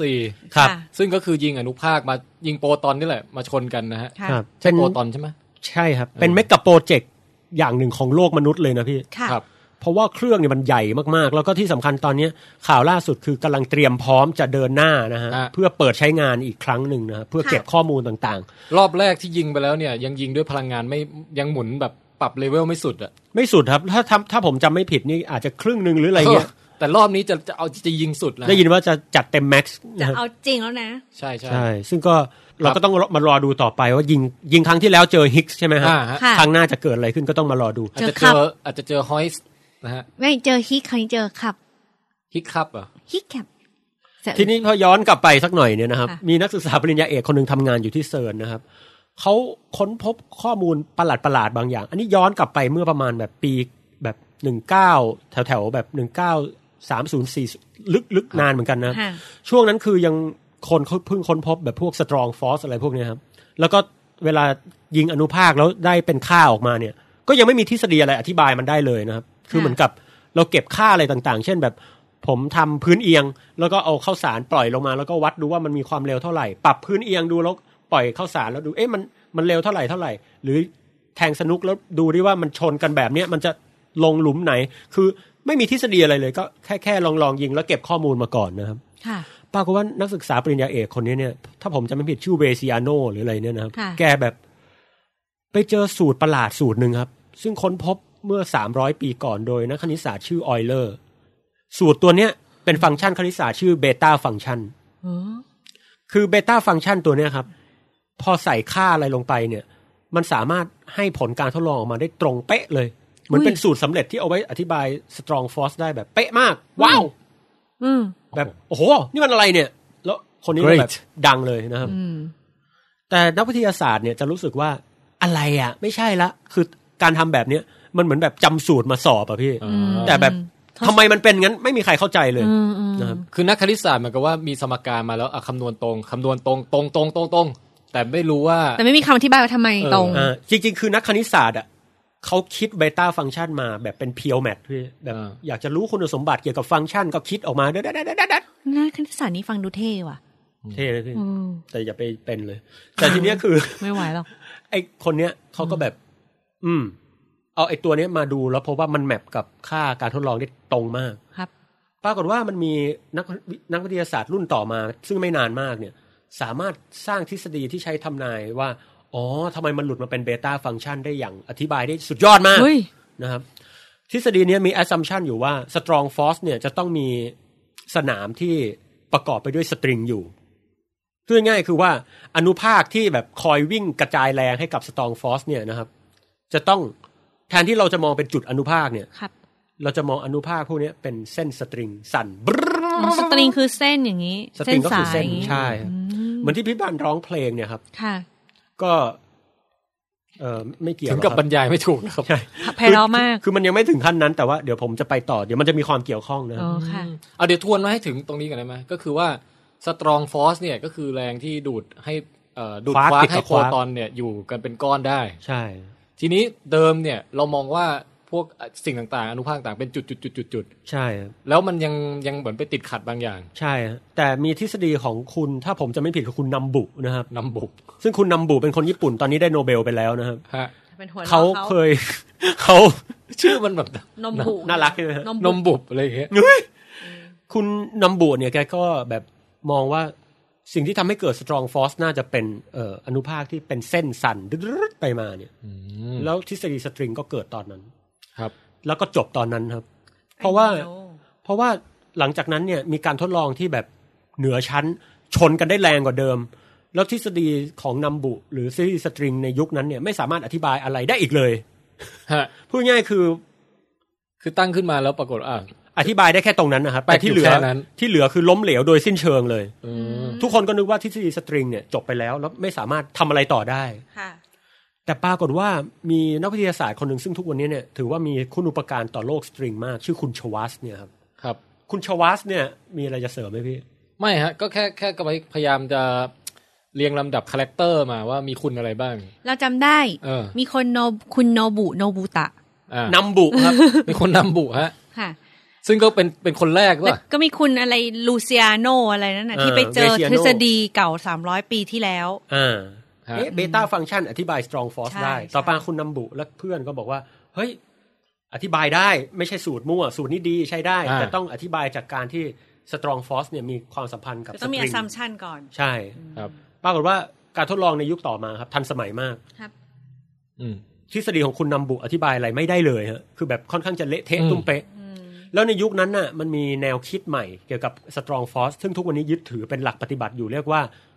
คว a นตัมโครโม d y นามิกส์ ครับ ซึ่งเอาไว้อธิบายสตรองฟอสได้แบบค่อนข้างเพอร์เฟกมาก โครโมนี่แปลว่าสีป่ะฮะ ใช่ครับ คือเราจะมองว่าควาร์กแต่ละตัวเนี่ยเอ่อมีประจุที่เรียกว่าคัลเลอร์อยู่ อืม ปกติประจุไฟฟ้าเราจะบอกว่ามีประจุชื่อบวกกับลบใช่ไหมครับ ใช่ ซึ่งเราก็รู้สึกมันก็ make sense ดีบวกกับลบมันต้อง อ่า ดูดกัน ดูดกัน ผลัอะไรอย่งงี้ ถ้าบวกกับบวก ลบกับลบผลักกัน อ่า แต่ประจุแค่นี้มันไม่พอจะอธิบายสมบัติของอนุภาคมูลฐาน มีสีด้วย อืม ลึกๆ แล้วพวกอนุภาคอย่างควาร์กเนี่ยจะมีประจุบางชนิด ซึ่งผมจะเรียกบวกหนึ่งบวกสองบวกสามก็ได้ อืม หรือจะเรียกแบบลบหนึ่งศูนย์บวกหนึ่งก็ได้จริงไหมพี่ ค่ะ แต่แบบมัน สับสน มันจะไปสับสนกับพวกแบบ บวกลบแล้วอ่ะ บวกลบเขาก็เรียกประจุตัวนี้ว่า color อ๋อ RGB เหรอ ใช่ฮะ อันนี้คือตั้งขึ้นมาติดต่างเป็นเลเบลเฉยๆใช่ไหม label ขึ้นมา แต่ เป็น มั ป น ระ ไม่ จุ ได้มีสีจริง ไม่มีสีครับ อ๋อ สีมัน เข้าใจละ เป็นสเกลที่ใหญ่กว่านั้น แต่คอนเซปต์ของ ๆ จะ สี ได้มี เนี่ย ชื่อเรียก ใช่ก็ทำให้เราเห็นอะไรบางอย่าง เช่น ควาร์กเวลาเกาะ 3 ตัวเนี่ย มันจะเกาะให้เป็น colorless เสมอ มันจะเกาะ RGB ผสมกันเป็นสีขาวอย่างเงี้ยฮะอันนี้โอเค คือ เป็นรู ใน ปแบบที่อยู่ได้ ในการสมมุติให้มันเป็นสีเนี่ย ก็ ก็ สามารถนำไปสู่แบบ ความเข้าใจ อ่า ใช่ โอเค ฮะซึ่งทฤษฎีนี้มันเพอร์เฟกมาก แล้วก็อธิบายควาร์กได้ เอ ดี อ โค โคตตร รเก่งว่ะ ดีโคตรๆอ่ะพี่ RGB เออ ซึ่งแบบโอ้โห Red Green Blue ป่ะ หรือควาร์กถ้าเกาะกันเป็นอนุภาคสองตัวแบบเมซอนคือมีควาร์กสองตัวเกาะกันก็จะต้องเกาะแบบเรดกับแอนตี้เรด อ๋อ อะไรอย่างเงี้ยฮะอะไรอย่างเงี้ยก็เรื่องนี้ก็เป็นเรื่องควอนตัมโครโมไดนามิกซึ่งเข้ามาแทนทฤษฎีสตริงได้อย่างสมบูรณ์แบบ แต่ก่อนที่พี่บันจะหาวครั้งที่สามนะครับ เฮ้ย ผมจะเล่า คือคือทฤษฎีสตริงตอนแรกเกิดขึ้นมาแล้วแป๊กไป เพราะว่า แป๊กไป เจอโครโมไดนามิกนี่มาแบบอื้อหืออ ยัเล ธิบายได้แบบสุดยอด แต่คุณชวัสเนี่ยมีความรู้สึกว่า โอ้โห คณิตศาสตร์มันสวยอะพี่ มันเหมือนกับเจอผู้หญิงสักคนที่สวย เราจะบอกว่าเขาดูไม่มีค่าเลย ทั้งที่จริง ๆ กวาดบ้านทำอะไรไม่เป็น แต่เหมือนมีอะไรสักอย่างในตัวคนนั้น หรือน ม มี การกระเพื่อมเนี่ยนะ ปรากฏว่าคุณชวัส ก็อะไรกระเพื่อม แกบอกว่า เรามองทฤษฎีสตริงผิดหรือเปล่า อืม ทฤษฎีสตริงอาจจะไม่ใช่ทฤษฎีของสตรองฟอสก็ได้ อืม แต่มันน่าจะเป็นทฤษฎีที่เอาไว้ยูนิฟายทุกแรงเข้าด้วยกัน อืม อ้าว เราอะไปจับมันเป็นจุดเล็กเกินไป อ๋อ มันเลยพรูฟได้บางเรื่องบางเรื่องไม่ได้ มันผิดไปเลยอะครับ อืม คือเรามองมันโฟกัสผิด เหมือนกับพี่เอาแบบรถตักดินพยายามจะเอามาแบบย้ายของในห้อง ซึ่งจริงๆ มันไม่ใช่อะพี่ เอามาเข้าใกล้อีก ฮ่าฮ่าฮ่า ประมาณนั้นนะฮะ ซึ่งจริงๆ พลังแห่งรถตักดินพี่ควรเอาไปทำอะไรที่ยิ่งใหญ่กว่านี้หรือจะเอายานเอ็นเตอร์ไพรส์มาย้ายดอกกุหลาบอะไรเงี้ ยพี่ ซึ่งยังมันยังไม่ถูกต้อง โอเค โอ ฮะ เคไหมพี่ เก็ต ทีนี้เนี่ย คุณ เพิ่งเก็ตยันตันไฟส์ คุณชวัสเนี่ย สิ่งที่เขาทำ โอเค หัวเราะได้แบบ เนี่ยเราจะคาดเดาไม่ได้เป็นเป็น unpredictability อย่างหนึ่งว่าอบันจะขำเรื่องไหนนะ นั่นเองพี่ เออ ทีนี้เนี่ยสิ่งที่คุณชวัสทำครับ มันน่าสนใจมากครับ ค่ะ คือบอกได้คำเดียวว่า เจ๋งมาก ม คือทฤษฎีสตริงเนี่ยช่วงนั้นเนี่ยมันมีหินบางอย่างที่แบบทำให้คุณชวัสเนี่ย แบบเอะใจคือโครงสร้างทางคณิตศาสตร์ที่สวยงาม อีกอย่างหนึ่งคือมันหลุดอนุภาคตัวหนึ่งออกมา คือการคำนวณเนี่ยมันบ่งชี้ว่าในทฤษฎีเนี่ยมันมีอนุภาคตัวหนึ่งหลุดบรึฟออกมาจากทฤษฎีสตริง คือหมายความว่ามันเป็นผลจากการสร้างทฤษฎีนี้ อืม อนุภาคที่หลุดมาเนี่ย มีสปินสองคือสปินก็เป็นประจุชนิดหนึ่งอะนะครับ ค่ะ ซึ่งไอตัวสปินสองปัจจุบันไม่มีใครเคยเจอเลย อืม ทุกคนก็มองว่าแบบมันเป็นทฤษฎีสุดเบลอพี่ ซึ่งแม้แต่ทฤษฎีอนุภาคที่สปินสองหลุดออกมา มันยังไม่มีใครเจอเลยอะแต่ถ้าเราพยายามเอาแรงโน้มถ่วงมาคำนวณกับทฤษฎีควอนตัมเราพบว่าถ้าเกิดแรงโน้มถ่วง จะสอดคล้องกับทฤษฎีควอนตัมเนี่ย มันจะต้องแผ่อนุภาคบางอย่างออกมา คล้ายๆ เป็นสนามรบแรงโน้มถ่วง ซึ่ง อืม อนุภาคตัวเนี้ยเราเรียกชื่อไปก่อนว่ากราฟิตอนหรืออนุภาคแทนแรงโน้มถ่วงตัวเนี้ย เออนี่ค่อยค่อยชื่อเท่หน่อย กราฟิตอน อืมอืม ซึ่งสสมบัติที่เขาทำนายเอาไว้เนี่ย มันจะต้องมีสปินเป็นสองแต่ทีเนี้ยถ้าผมจะสร้างทฤษฎีตอนเนี้ย ผมก็ต้องสมมุติว่าไอ้ตัวเนี้ยมันมีมีอนุภาคสปินสองอยู่ในทฤษฎี อ่าอ่าเป็น อย่างไม่เป็นธรรมชาติคือ เป็น ใส่เข้าไป เป็น ยัดเข้าไป เงื่อนไข ยัดเยียด ใส่เข้าไป ฮ้ย ก่อน ใช่ อืม แต่ทฤษฎีสตริงเนี่ยกลับให้ตัวเนี้ยหลุดออกมาอย่างเป็นธรรมชาติบุ๊ฟ แบบมีจริง ๆ นะ ใช่ ได้ มันหลุดออกมาก่อนทำให้คุณชวัสเนี่ย พยายามที่จะรื้อตัวเนี้ยกลับมาแบบ เกิดความเอะใจ เกะเอะใจฮะแต่การเอะใจนั้นเนี่ย ไม่เคยมีใครรู้สึกสนใจเลย เพราะว่าตอนนั้นเนี่ยมันมีสิ่งที่เรียกว่า anomaly หรือแปลเป็นภาษาไทยก็คือความวิปลาสอยู่ คือทฤษฎีที่วิปลาสเนี่ยครับ มันจะไม่มันจะแบบมัน ภา จะ ษาไทยแม่งฟังดูรุนแรงกว่าภาษาอังกฤษเยอะเลยว่ะ มันจะแบบ paradox แบบตลอดเวลาเช่นแบบ เดี๋ยวก็ระเบิดอนุรักษ์พลังงาน เดี๋ยวก็สร้างแบบเหมือนพลังงานไรที่สิ้นสุดได้แล้วทำนองเนี่ยครับ อ่ามั มันจะมีความเบ้ออยู่ในตัวอยู่ ซึ่งทฤษฎีสตริงตอนนั้นเป็นอย่างนั้น คุณชวัสใช้เวลาระยะเวลานานมากครับ ครับ ศึกษาแล้วก็จัดระเบียบโครงสร้างทฤษฎีสตริงใหม่จนกระทั่งสุดท้ายแล้วเนี่ย ความวิปลาสทุกอย่างเนี่ย สามารถหักลบหักล้างเป้งเป้งเป้งเป้งเป้งตายหมดเลยใช่ครับ ลบล้างความวิปลาส ใช่ครับ ความวิปลาสทุกอย่างหายหมดเลย เฮ้ย กลายเป็นทฤษฎีที่ค่อนข้างเมคเซนทีเดียว สุขภาพจิตดี สุขภาพจิตดีแล้วตอนนี้หายอนอมาลีไปแล้วนะครับ ฮะ พูดง่ายๆคือความวิปลาสใหญ่ๆ ตายหมดแล้วเหลือแต่ความวิปลาสเล็ก แล้วลูกแล้วลูกหลานของคุณชวาสเนี่ยก็กลายมาเป็นอาร์โนชวาสเนเกอร์นั่นเอง ๆ นั่นว่าละ หรือไม่ก็ทำผลิตภัณฑ์ย้อมผมชวัฟส์คอป โอ้โห แกมีลูกเยอะนะฮะ แต่ลูกนี่เปลี่ยนนามสกุลด้วยนะ เนาะ ก็แบบเติมอะไรเข้าไปข้างหลังชวาสเนี่ย แต่ลูกเขาจริง ๆ เนี่ย คือคนที่ชื่อสวาสรอฟสกี้พี่อันนี้ เหรอ อันนี้ ชัว ล้อ ลอ เล่ ฟ น สกี้ อันนี้ล้อเล่นนะครับ อุตส่าห์พยายามฟิตโอเค อ่ะ ใครคือ มา ชวาสลอฟสกี้ฮะ ชัวลอฟสกี้ไงไอ้เครื่องคริสตัลอ่ะ ร้านขายคริสตัลอ่ะ ช่างมัน แก้ว เถอะพี่ แก้วเจรไน มุก ท์ มันไม่เค ผ่าน ย ไปแล้ รู้ ว จักเลยครับ ชัวลอฟสกี้ โอเคเชิญฮะ ไม่เสียหายอะไรฮะ ครับ คือกลับมาที่คุณชวัสเนี่ย หลังจากแบบคลี่คลายทุกอย่างที่เป็นความวิปลาสได้แล้วเนี่ย นักฟิสิกส์ในยุคนั้นเนี่ยไอน์สไตน์เสียชีวิตไปแล้วถ้าผมจำไม่ผิด ก็เริ่มแบบ คือช่วงที่คุณชวัสทำสตริงทำอะไรเนี่ย ทุกคนก็ไปหมกมุ่นกับโครโมไดนามิก หรือพยายาม อ่า ศึกษาอะไรที่มันวัดได้ดีกว่าอะไรเงี้ย คือเหมือน พี่ คุณชวัสแกซุ่มอยู่อย่างนี้ป่ะ ซุ่มอยู่ เออ แล้วพอแบบทุกอย่างมันเริ่มเต่งอะพี่ แล้วมันไม่มีทางไปต่อ ที่สตริงก็เริ่มได้รับความสนใจ ทีนี้ความน่าสนใจมันอยู่ตรงนี้ครับ คือ assumption ของทฤษฎีสตริงเนี่ยหลาย ๆ คนจะมองว่ามันสามารถเป็นทฤษฎีแห่งเอกภพได้ เพราะมัน unify ทุกอย่างด้วยด้วย assumption เรียบเรียบๆง่าย ๆ ว่าเอกภพเนี่ยเปรียบประดังการบรรเลงของเอ่อเหล่าอนุภาคสตริงที่ดีดบรรเลงอย่างไพเราะจนเกิดเป็นเอกภพพูดง่ายๆคือทุกสิ่งทุกอย่างที่เป็นอนุภาคที่เรารู้สึกมันกระจัดกระจายเป็นมวลเท่าโน้นเท่านั้นเป็นประจุเท่านั้นหลากหลาย ช่างจะไร้ระเบียบโคตรโคตรโคตรโคตรโคตรเนี่ย ค่ะ ทฤษฎีสตริงบอกว่ามันเกิดจากเส้นบางเส้นเนี่ย สั่นด้วยความถี่บางอย่าง ถ้าสั่นด้วยความถี่หนึ่งมันก็จะกลายเป็นอิเล็กตรอน สั่นด้วยความถี่หนึ่งมันก็จะกลายเป็นควาร์กสั่นด้วยความถี่หนึ่งก็จะกลายเป็นเอ่อโฟตอน สั่นด้วยความถี่หนึ่งก็จะกลายเป็นเอ่อฮิกส์อะไรอย่างเงี้ยพูดง่ายๆคือว่าทุกๆความถี่นั้น พี่จะเปลี่ยนทำไมเนี่ย ก็นึกก็เห็นพูดเรื่องการสั่นก็เลยแบบ เข้าสู่โหมดคอนเสิร์ตเนี่ยฮะ ฮะ พูดง่ายๆนะครับก็คือทุกๆการสั่นของสตริงเนี่ยจะให้อนุภาคต่างๆออกมาได้อย่างสุดยอดคือพูดง่ายๆคือว่าทุกอย่างอธิบายได้ด้วยการสั่นของเส้นสตริง สิ่งที่เป็นพื้นฐานจริง ๆ ไม่ใช่อนุภาคที่มีอยู่หลากหลาย แล้วก็ดูไร้ระเบียบ แต่ว่าเป็นสตริงตัวเดียว แล้วก็สั่นอย่างด้วยความถี่ต่างกันนะครับอันนี้โอเคไหมพี่ ก็คือเหมือนเป็นมี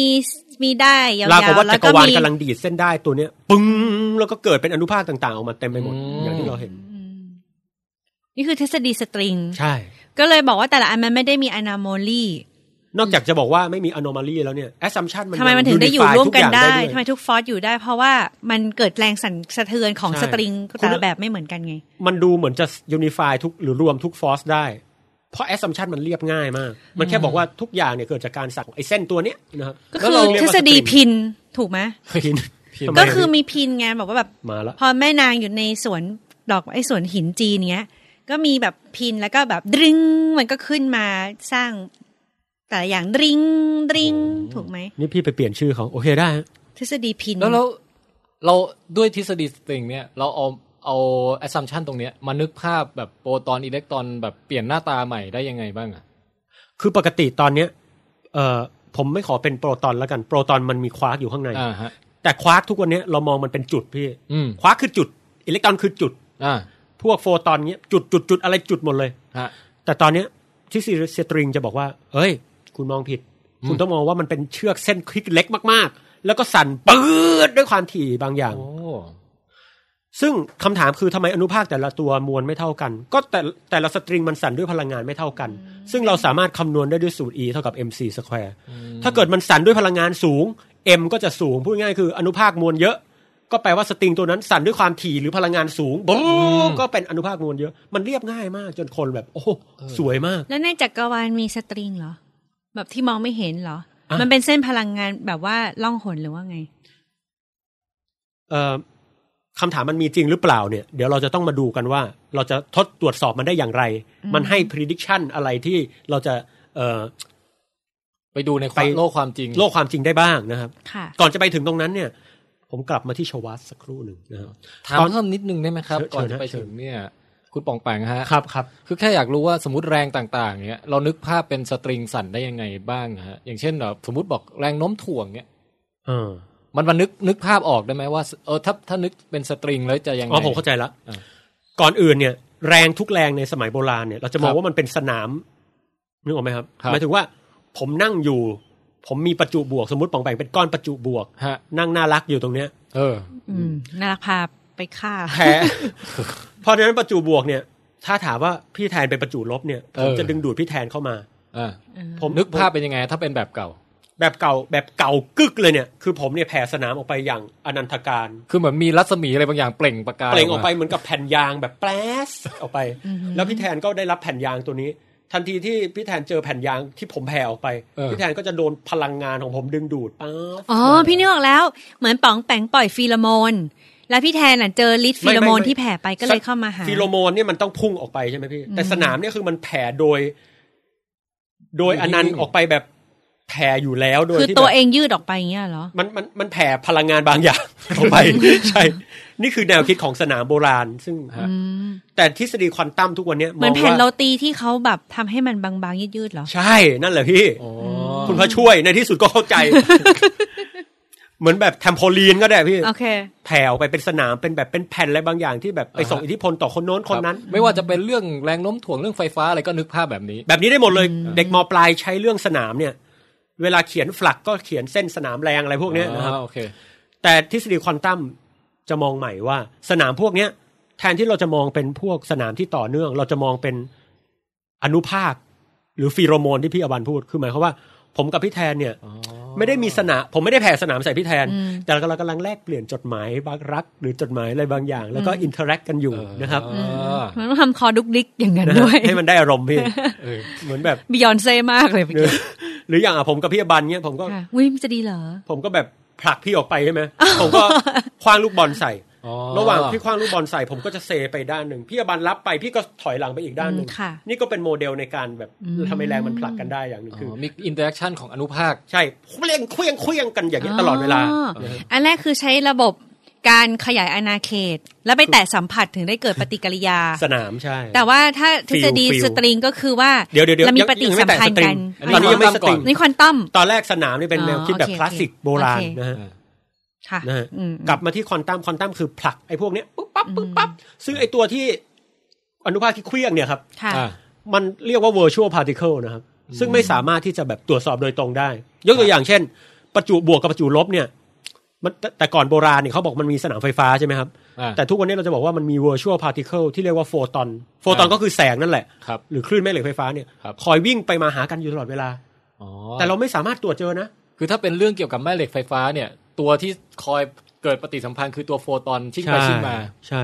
ถ้าเป็นตัวที่ทำให้เกิดแรงโน้มถ่วง เราจะเรียกว่ากราฟิตอน อ่า ค่ะ สตรองฟอสเราจะเรียกกลูออน อ่า เปรียบเสมือนกาวนั่นเองที่คอยติดคว้าเข้าด้วยกัน กลูออน ถ้าวีคฟอสจะมี วูออน จะเป็น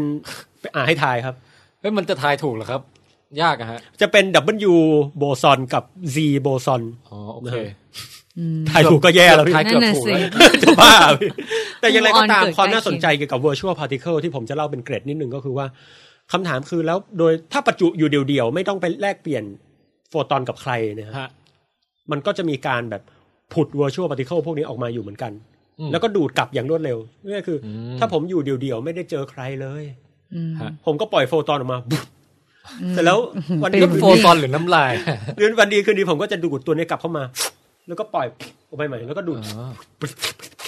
ว่างเนอะ อย่างเงี้ยอยู่ตลอด ฮะฮะ ว่างใช่ อืม คำถามคือแล้วเราตรวจสอบอะไรมันได้คำถามคือคำคำตอบคือเราตรวจสอบมันได้ เดี๋ยวให้อวันขำก่อนฮะ นึกภาพอ่ะป่องแปงก็ต่อจ้ะ สิ่งที่เกิดขึ้นก็คือ ถ้า เหมือน ผ อ ม มปิงปองหุ้ง ถ้าผมแบบใช่ถ้าผม แล้วก็แบบอมเยิ้มๆแล้วก็ใส่ปากมันแล้วก็ผูกแล้วก็แบบเอามาอม แล้วกลับไป มัน รับ ก็ เองแล้วก็ แล้วก็รอบตัวด้วยนะพี่ไม่รู้ อืม กี่ลูกแบบเลาะเหมือนผมมี นึก ปาก ภาร พ อบตัว นึกภาพแบบนึกภาพแบบปากเยิ้มๆน้ำลายชุ่มๆถึงคางอ่ะเออ อันนั้นอุ จิต บา อ่ะ ทครับ ก็ที่ป่องแปงทำให้ดูเมื่อกี้มันเป็นอย่างนั้นแหละ โอเคอย่างไรก็ตามครับคำถามคือเราตรวจ virtual particle นี้ได้ ก็คือปกติเรารู้ดีว่าประจุไฟฟ้าเนี่ย ทฤษฎีของแม็กซ์เวลล์หรือคลื่นแม่เหล็กไฟฟ้าโบราณเนี่ยบอกว่าถ้าเราเอาประจุมากระชาก หรือประจุที่วิ่งมาเร็วๆ ถ้าผมเบรกให้มันหยุดอะไรเทือกเนี้ย ครับ เดี๋ยวมันจะมีคลื่นแม่เหล็กไฟฟ้าถูกปล่อยออกมาจากประจุไฟฟ้า อันนี้รู้มาก่อนใช่ไหม อ๋อเบรกเอียดก็เลยกระเด็นออกมาเลยหัวทิ่มพุ่งอ ไม่ อกมา ไม่สมัยก่อนเนี่ยเราเราจะเห็นมันปล่อยคลื่นแม่เหล็กไฟฟ้าออกมา แบบไม่มีปีมีขลุ่ย อืม คือจู่ๆมันก็ปล่อยไม่มีปีมีขลุยอะครับ ไม่มีใครรู้กลไกว่าทำไม ไม่มีใครรู้เลยนะครับ จริงๆ ไอ้พวกแบบเสาสัญญาณเนี่ยมันก็เกิดจากการที่ประจุเนี่ยวิ่งขึ้นวิ่งลงนะพี่เขาปล่อยเขาทำให้มันวิ่งขึ้นวิ่งลงแล้วก็แผ่สัญญาณออกมานะหลักการคือประมาณนั้น พวกอะเทนนาพวกอะไร แต่ว่าคำถามคือแล้วทำไมมันถึงปล่อยขึ้นแม่เหล็กไฟฟ้าออกมา ประจุมันเก็บขึ้นแม่เหล็กไฟฟ้าไว้ตรงไหนอยู่ในถุงไหน ฮะ เอาให้ดูซิ อ่าคำตอบคือทฤษฎีควอนตัมฟิลด์หรือสนามควอนตัมบอกว่า มันปล่อยออกมาตลอดเวลาแล้วอมบุ๊บบุ๊บบุ๊บบุ๊บแต่พอเราไปหยิบกระชากมันออกมาเนี่ย ไอ้ที่มันปล่อยค้างเนี่ยมันมันดูดกลับไม่ทัน อ๋อ มันก็เลยหลงเหลือให้เราเห็นเนี่ยฮะเนี่ยคือแนวคิดของ บ virtual particle ที่ใช้คำนวณใช้อะไรได้ มีมีผลเชิงการประยุกต์ใช้ ตรวจตรงๆไม่ได้ แต่เอาไปอธิบายอะไรได้หลายอย่าง โอ้ฟิสิกส์นี่มันช่างเป็นศาสตร์แห่งต้องจินตนาการให้ออก มัน ใสิ่ มัน ที่ อย่างเงี้ย เหมือนป๋องแป๋งกำลังกินบะหมี่น้ำอยู่ ครับอ่าฮะ แล้วก็ ม ตักเอาเอา มแล้ว เอาตะเกียบเนี่ย ตักแบบหนีบเส้นบะหมี่เข้าปาก ครับ ก็เคี้ยวจังหวะที่เข้าไปในปากเคี้ยวจังหวะหนึ่งแล้วมีคนแบบว่ากระชากคอป๋องแปงเป็นเจ้าหนี่จากด้านหลังเฮ้ยเจ้าตัวเล่าเงินคืนมา แล้วแบบป๋องแปงก็ พรุด พรุดคือไอ้บะหมี่ที่แบบตกกระจายปลิ้นหลุดขาดออกมาก็เป็นสะเก็ดยู่ ลูกชิ้นออกมา ตร ทางรูจมูกอะ โอ้โหนั่นก็โหดไปใช่ไหมประมาณนั้น ประมาณนั้น นะ นะพี่ ร่องรอย เราก็เลยเห็นแบบบะหมี่ที่ออกมาก็คือขึ้นรถไฟฟ้าที่ออกมา อืม เพราะว่าผมอ่ะเข้าอ ดูด อก เข้า เข้า ปาก ออก ดู ต ด ลอ เข้า ดอ ปาก ยู่แล้ว ไม่ทันด้วย ใช่ดูดไม่ทัน อืม โดนกระชาก โดนกระชาก ไป คอไป กลับมาที่ ครับ อันนี้คือเราปูพื้นมาว่าแบบเก่ามองยังไงอะไรบ้าง ใช่ จะมาถึงสตริงแล้วฮะ คราวนี้แทนที่ผมแทนพี่แทนถามว่า อ๋อ แล้วตอนเนี้ยเราจะมองสนามอย่างไร ค่ะ ตอนเนี้ยแทนที่จะมองว่าสนามเนี่ยคือการแลกเปลี่ยนอนุภาคเหมือนแลกเปลี่ยนลูกบอลนะพี่ ค บุ รั ก บ บักบุกบักบุกบักโดยลูกบอลที่ว่าเป็นจุดอนุภาคเล็กมาก อืม เราจะไม่มองอันลูกบอลเป็นลูกบอลแล้วครับ เราจะมองลูกบอลเนี่ยเป็นการผมคว้างเส้นได้ใส่พี่แทน โอ้โห ซึ่งเส้นได้เนี่ยเล็กมาก เล็กจนกระทั่ง ถ้าเราถอยออกมามองในระดับใหญ่เนี่ย เราจะมองเห็นมันเป็นจุดกลม อ๋อ ๆแต่ถ้าเกิดพี่สามารถมองเห็นเล็กมากพอเหมือนกับตัวเหาเนี่ย เวลาอยู่บนเส้นผมเนี่ย เราก็จะเห็นมันเป็นแบบเส้นอวบๆใช่ไหมพี่ ใช่ อ่าฮะ แต่พอถอยออกมาไกลๆมากๆ ถ้าผมไปอยู่ที่ดาวพลูโตแล้วมองที่เส้นผมของผม ผมคงจะเห็นมันเป็นเส้นบางๆ แทบเป็นหนึ่งมิติ เออ แก ไม่มีความ แก ห เห็นอ นา ยู่อีกใช่ไหม ใช่ประมาณเนี้ย อืม โอเคฮะอ่ะ โอเคนะครับ ครับครับ ทีนี้ความน่าสนใจที่สุดของเรื่องเนี้ย อยู่ตรงนี้ ซึ่งผมจะเกริ่นไว้นิดหน่อย แล้วเดี๋ยวผมจะไปเล่าคราวหน้า เกี่ยวกับการปฏิวัติทฤษฎีสตริงครั้งที่หนึ่งและครั้งที่สอง ครับ นะครับ แล้วก็เรื่องราวเกี่ยวกับว่าเออแนวคิดเนี้ยมันนำไปสู่อะไร มันสั่นให้อนุภาคต่างๆ ได้จริงหรือไม่ แล้วความวิปลาสที่ยังหลงเหลือคืออะไร อื้อหือ ทำไม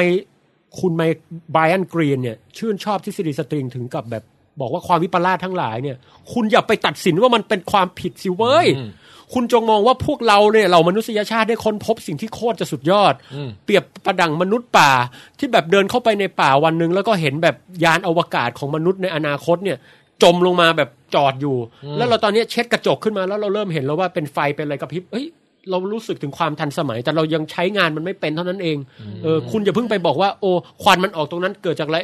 คุณอย่าเพิ่งไปพูด คุณจงมาช่วยกันสร้างสรรค์มันเถิดทำไมเราถึงต้องเชื่อมันขนาดนั้นเดี๋ยวครั้งหน้าผมจะเล่าให้ฟัง แต่ครั้งนี้ผมจะจบที่เรื่องนี้นะครับ เดี๋ยวก่อนคุณไบรอันกรีนนี่ก็เป็นนักฟิสิกส์และนักเขียนเรื่องราวเกี่ยวกับฟิสิกส์ที่ดังคนหนึ่งฮะอาเชิญต่อ อ๋อ ฮะ ครับ ซึ่งคุณไบรอันกรีนนี่โอ้โห เขียนหนังสือชื่อทอถักจักรวาลได้กินใจผมมากพี่ ครับ คนหลาย ๆ คนมักจะบอกว่าแบบ แล้วไงอ่ะอ่านไม่เห็นรู้เรื่องไม่ค่อยสนุกพี่ อืม แต่ขอขั้นนิดหนึ่งคือคุณไบรอันกรีนครับพี่บันเขาทำให้ผมแบบตื่นตะลึงกับแนวคิดทางฟิสิกส์ของเขา เขาบอกว่าคือหนังสือทอถักจักรวาลของเขาเนี่ยได้รับรางวัลพูลิเซอร์นะครับ ครับ แบบหนัง The สื Fabric นี่คือ of นี่คือ Cosmos ชื่อภาษาไทยทอถักจักรวาล ทอถักจักรวาล โอ้คนคิด แต่ว่า ชื่อภาษาไทยนี่ก็ ใช่ได้ไหมพี่ อืม คือเขาบอกว่ามันมีหนังสือเกี่ยวกับนักเขียนรางวัลโนเบล ชื่อเอาแบร์กามูอะครับ ตั้งคำถามเกี่ยวกับชีวิตพี่ ฮะ ย่ำคร่ำเคร่ง ว่า เราเกิดมาทำไมหรืออะไรทำนองเนี้ โอ้ ย โห เหมือนคำถามปรัชญาเลย ใช่ แล้วเราควรจะตอบคำถามพวกนี้พี่ เราไม่ควรที่จะแบบไปนั่งตอบคำถามเรื่องแบบ อะตอมคว้าอะไรพวกเนี้ย ซึ่งแบบรู้แล้วมันยังไงต่อพี่นึกออกปะ อืมอืม วิทยาศาสตร์กายภาพส่วนใหญ่มักจะตอบอะไรแบบนั้น ซึ่งแบบมันไม่ตอบเรื่องเราอยู่ไปทำไม ซึ่งในชีวิตอันแสนสั้นของมนุษย์เนี่ยพี่ มันไม่จำเป็นเลย แต่นั่นเป็นมุมมองที่ผิวเผินมาก โอ้โหคุณแบรนด์กรีนยังกล่าวต่อว่า สมมุติว่าเราเป็นมนุษย์ ซึ่งได้ไม่ได้วิวัฒนาการขึ้นมาเป็นมนุษย์อย่างทุกวันนี้นะครับบังเอิญว่าเผ่าพันธุ์ของเราเนี่ย เออไม่ได้สามารถแบบรับรู้คลื่นแม่เหล็กไฟฟ้าได้ แต่บังเอิญแบบใช้การสัมผัสอย่างเดียว จับอ๋ออ๋ออ๋ออ๋ออ๋อ ครับ เราอยู่ตรงนั้น เราอยู่ตรงนั้นอ่ะพี่พี่แทนหน้าตาอย่างนี้เอ้าจับเอาอย่างเดียว คือคือดวงตาเนี่ย จริง ๆ ก็คือเป็นเครื่องรับคลื่นแม่เหล็กไฟฟ้านั่นเอง ใช่ แต่สมมุติว่าเผ่าพันธุ์เราเป็นไส้เดือนที่แบบวิวัฒนาการมาจนมีสติปัญญา ค่ะ เราจะรับรู้โลก รับรู้จักรวาลเปลี่ยนไปแค่ไหน อืม ถ้าวันหนึ่งเนี่ย เราดันเกิดอยู่ใน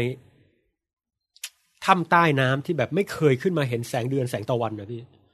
เราจะรับรู้จักรวาลเปลี่ยนไปแค่ไหน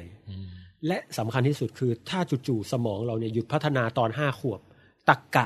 การคิดความซับซ้อน แล้วก็วุฒิภาวะทางอารมณ์ต่างๆ มันจะเปลี่ยนไปแค่ไหน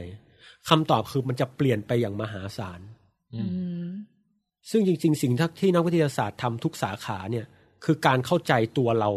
ซึ่งเป็นเรื่องกายภาพพวกนี้แหละ เพราะมันส่งผลต่อการรับรู้ สิ่งภายนอกและการตีความชีวิตสุด อืม ๆ เพราะฉะนั้นเราไม่สามารถละเลยปัญหาง่ายๆ พวกนี้ได้ แค่นี้ผมก็รู้สึกว่าหนังสือเล่มนี้แมันคุ้มแล้วพี่ มันปรัชญามาก งงไหม เนอะ แต่มันอาจจะเข้าใจยากสักหน่อยนะ แต่ผมว่ามันกินใจอะนะครับ พี่หมีเคยอ่านไหมอ่ะ เรามีอยู่เนี่ย แต่เรายังไม่ได้อ่านเลย เนอะ ตั้งอยู่เนี่ยเห็น เอ้า เห็นอยู่เลยเนี่ยเล่ม Brian Green เล่มใหญ่มาก Fabric of Cosmos เป็นแบบปกแบบไม่มีอะไรด้วยนะ ปกแบบเหมือนหนังสือห้องสมุดอะ บริสุทธิ์ เห็นไหมเล่มสีดำอะ อ๋อ เออ เห็นแล้ว เออนั่นแหละ ดึงมาเดี๋ยวดึงมา เฮ้ยขอดูหน่อยครับ เฮ้ย นี่ฮะเป็นแบบรู้สึกว่าห้องสมุดมาขายต่อเลยอย่างเงี้ยครับเป็นเวอร์ชั่นแบบว่าปกเนี่ยไม่มีอะไรเลยฮะ อ่ะหมีต้องไปอ่านแล้ว อืมนั่นน่ะสิ แล้วเอามาเล่าแบบภาษาง่าย อ๋อ ๆ ถ้าเราอ่านอย่างนี้เราต้องไม่เข้าใจแน่เลยใช่ปะ เนี่ยพี่ ผมขอแนะนำทุกท่านที่อ่านนะครับ ค่ะ บทที่สองนะครับ ชื่อว่าเอ่อ universe and bucket นะครับ หรือเอกภพและถังใส่น้ำนะฮะ เออค่ะ ซึ่งนิวตันเนี่ยได้สร้างการทดลองในจินตนาการ เกี่ยวกับเอกภพจากการหมุนถังน้ำเนี่ยครับ ซึ่งผมอ่านมากี่รอบกี่รอบ ก็ไม่เข้าใจ พี่ แล้วผมคิดว่าคนส่วนใหญ่เนี่ยแม่งจะมาหยุดตรงนี้ เพราะฉะนั้นคุณข้ามไปเลยครับ คุณไม่เสียอะไร เลย นิวพูดมานี่คือจะแนะนำ คือจะบอกว่าแนวคิดของนิวตันตรงนี้แบบ มันลึกซึ้งแบบ ขอดูหน่อยค่ะ โคตรโคตรอ่ะ คือแบบถ้าถังหมุนแล้วผู้สังเกตที่หมุนไปกับถังจะเห็นถังหมุนหรือไม่ เราไม่ควรจะเห็นถังหมุน แต่น้ำที่ลงไปมันต่างจากการที่ถังไม่หมุน แล้วเราจะเห็นหมุนหรือเปล่าแล้วเอกภพเราหมุนแล้วเราจะตรวจสอบการหมุนนั้นได้หรือไม่ มัน พี่ว่าพี่ว่า มัน คน บ้าไปแล้วครับ คนยุคนั้นนี่เขาแบบ เป็นเพราะเขาไม่เล่นพวกโซเชียลมีเดีย เขาเลยมีเวลาว่างเยอะที่จะคิดแล้วกลายเป็นแบบคิดคำถามที่แบบใช่ป่ะไม่งั้นเราก็เล่นแต่มือถือกับ ถังน้ำหมุนแม่งไปได้ขนาดนั้นนะผม แบ แบบ บเมียเมียใช้ให้ถูบ้านไง แล้วระหว่างที่ถูบ้านไปนี่ก็แบบถังหมุนแบบเออว่ะหรือว่าอะไรเงี้ย แล้วเมียก็แบบไอ้แกบ้านนะถูเสร็จยัง อย่าง EQ สั่งนี่ก็ถูถูวัดทั้งวันนะถูพื้นทั้งวัน จนเกิดปัญญานะ เออนะฮะ ครับ เอาละครับกลับมาที่ string theory ฮะ เรื่องที่ผมจะทิ้งไว้ฮะ ครับ ค่ะ ซึ่งบอกไว้ก่อนคราวหน้าผมก็จะเล่าเรื่อง holographic principle ด้วยนะครับ โอ้โห อัน ซึ่ง นี้ ซึ่งผมเนี่ยเข้าใจผิดมาตลอดว่าหลักโฮโลกราฟิกเนี่ยบอกว่าจริง ๆ แล้วจักรวาลเราเนี่ย เออเป็นแค่แผ่นบางๆนะฮะคือหมายความว่าตัวเราที่อยู่เนี่ยเป็นแผ่นสามมิติ ซึ่งจริง ๆ แล้วอาจจะมีคนที่มีมิติเหนือกว่าเนี่ย อยู่ดูเราอยู่ ซึ่งจริงๆไม่ใช่พี่ อ้าว หลักโฮโลกราฟิกมันลึกซึ้งมหัศจรรย์กว่านั้นมาก ซึ่งเดี๋ยวผมจะเล่าข่าวหน้า เฮ้ยน่าสนใจ เรียกว่าแก่นทฤษฎีสตริงเลย ตอนนี้ผมปูอยู่แล้วกัน อ่าครับ คุณชวัสเนี่ยสิ่งที่เขาทำเนี่ย มันทำให้ทุกคนเนี่ยทั้งชอบและไม่ชอบครับพี่แทน ครับ สิ่งที่เขาทำก็คือการลบล้างความวิปลาสออกไปทั้งหมด เออ แต่ความวิปลาสทั้งหมดนั้นเนี่ย จะถูกลบล้างออกไปอย่างสมบูรณ์ก็ต่อเมื่อ เอกภพเรามีสิบมิติ โอ้ ถ้าไม่มีสิบมิติ เราจะไม่สามารถลบความวิปลาสออกได้เลย คือมันมาติดตรงนี้ใช่ไหมอ่า คนที่บอกว่าคนที่ชอบ คนที่ไม่ชอบก่อน บอกว่าสิบบ้าอะไรล่ะ ก็เห็นกันอยู่มีสามมิติบวกเวลาหนึ่งเป็นสี่ เออ แต่ไอตัวนี้ต้องการเอกภพเก้ามิติบวกเวลาหนึ่งเป็นสิบซึ่งแบบ เราเห็นแค่สาม ซับซ้อนน่ะ สเปซมีแค่สามมิติใช่ไหมฮะ อือฮึ คือกว้างยาวลึก ค่ะ อมิติคืออะไรมิติคือสิ่งที่เราต้องการใช้ คือจะชุดตัวเลขที่เราต้องการใช้ในการบอกตำแหน่งของอะไรสักอย่าง เช่น ตอนนี้ไอเหมียวลูซี่อยู่ตรงไหนของมุมห้อง เราอาจจะบอกว่าอยู่ห่างจากขอบห้องด้านซ้ายตรงนี้ ขอบห้องด้านขวาตรงนี้ แล้วก็อยู่ห่างจากเพดานตรงนี้นั่นคือสามมิติ อืมอืม ห่างจากเพดาน อ๋อ โอเคฮะ ห่างจากเพดานลง มี มา แบบ measurement ไง นะฮะ อืม เพื่อคือสามมิติก็เพียงพอต่อการบอกตำแหน่ง ค่ะ ของทุกสิ่งทุกอย่างในเอกภพ อืม แล้ว อืม นะครับ สิบ คำถามคือแล้วเก้ามิติมาจากไหน นั่นดิ อีกอีกหกอะพี่ เออ นั่นดิ บ้าไปแล้ว มันคืออะไรวะงง คนก็เลยอย่างคุณไบอันกรีนก็แบบพยายามอธิบายว่า อ๋อ อีกเก้ามันอยู่ตรงนี้ตรงนี้หาอย่างนี้อย่างนี้นะฮะ มันพับขยุ่มอยู่ อะไรยังไงเดี๋ยวว่ากันอีกทีนะครับ แล้วมันจะมีรูปทรงเลขาคณิตประหลาดชื่อคาราบิเยา คาราบิเยานะฮะ เคยได้ยินไหมครับ ไม่เคยเลยค่ะ เดี๋ยวจะได้เจอกัน ชื่ออย่างเงี้ย คราวหน้า แบบเป็นเห็ดที่แบบหายากเลย จริงๆคือคาราบิเยานะครับ แล้วก็ คาวีอยากกิน แต่คนที่ชอบก็บอกว่า โห แม่งเป็นทฤษฎีฟิสิกส์ที่สุดยอดที่สุดตั้งแต่เกิดที่ อืม ที่โลกฟิสิกส์มา ฮะ เพราะเท่าที่ผ่านมา คาราบิเยา เราไม่เคยไป เราไม่เคยสนใจอะไรเกี่ยวกับมิติเลย มิติเป็นสิ่งที่เราแบบไม่ไปยุ่งอะพี่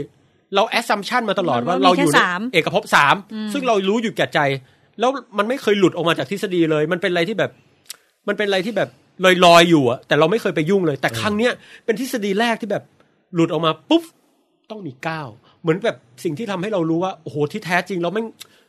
มันมีอะไรที่เป็นความลับซ่อนอยู่ซึ่ง ความลับใหญ่มากเลยนะ ใหญ่มากอีกหกมิติอยู่ตรงไหนซ่อนอย่างไร แล้วครั้งหน้าการปฏิวัติครั้งที่สองคือใคร และใครมาทำให้ปฏิวัติ มันเกี่ยวอะไรกับเอกภพที่เป็นโฮโลแกรม อืมต้องติดตาม ได้ นะ ในทฤษฎีสตริงครั้งหน้าครับ คิดไม่ออกเลยว่าโหมิติได้ไง น่าสนใจมากครับ คุณปองแปงครับ พอได้นะฮะ อืมสนุกค่ะ มาสนใจช่วงท้าย ครับ โอเคขอบคุณครับ โปรดติดตามฟังวิดแคสต่อได้ในเร็วๆนี้ครับ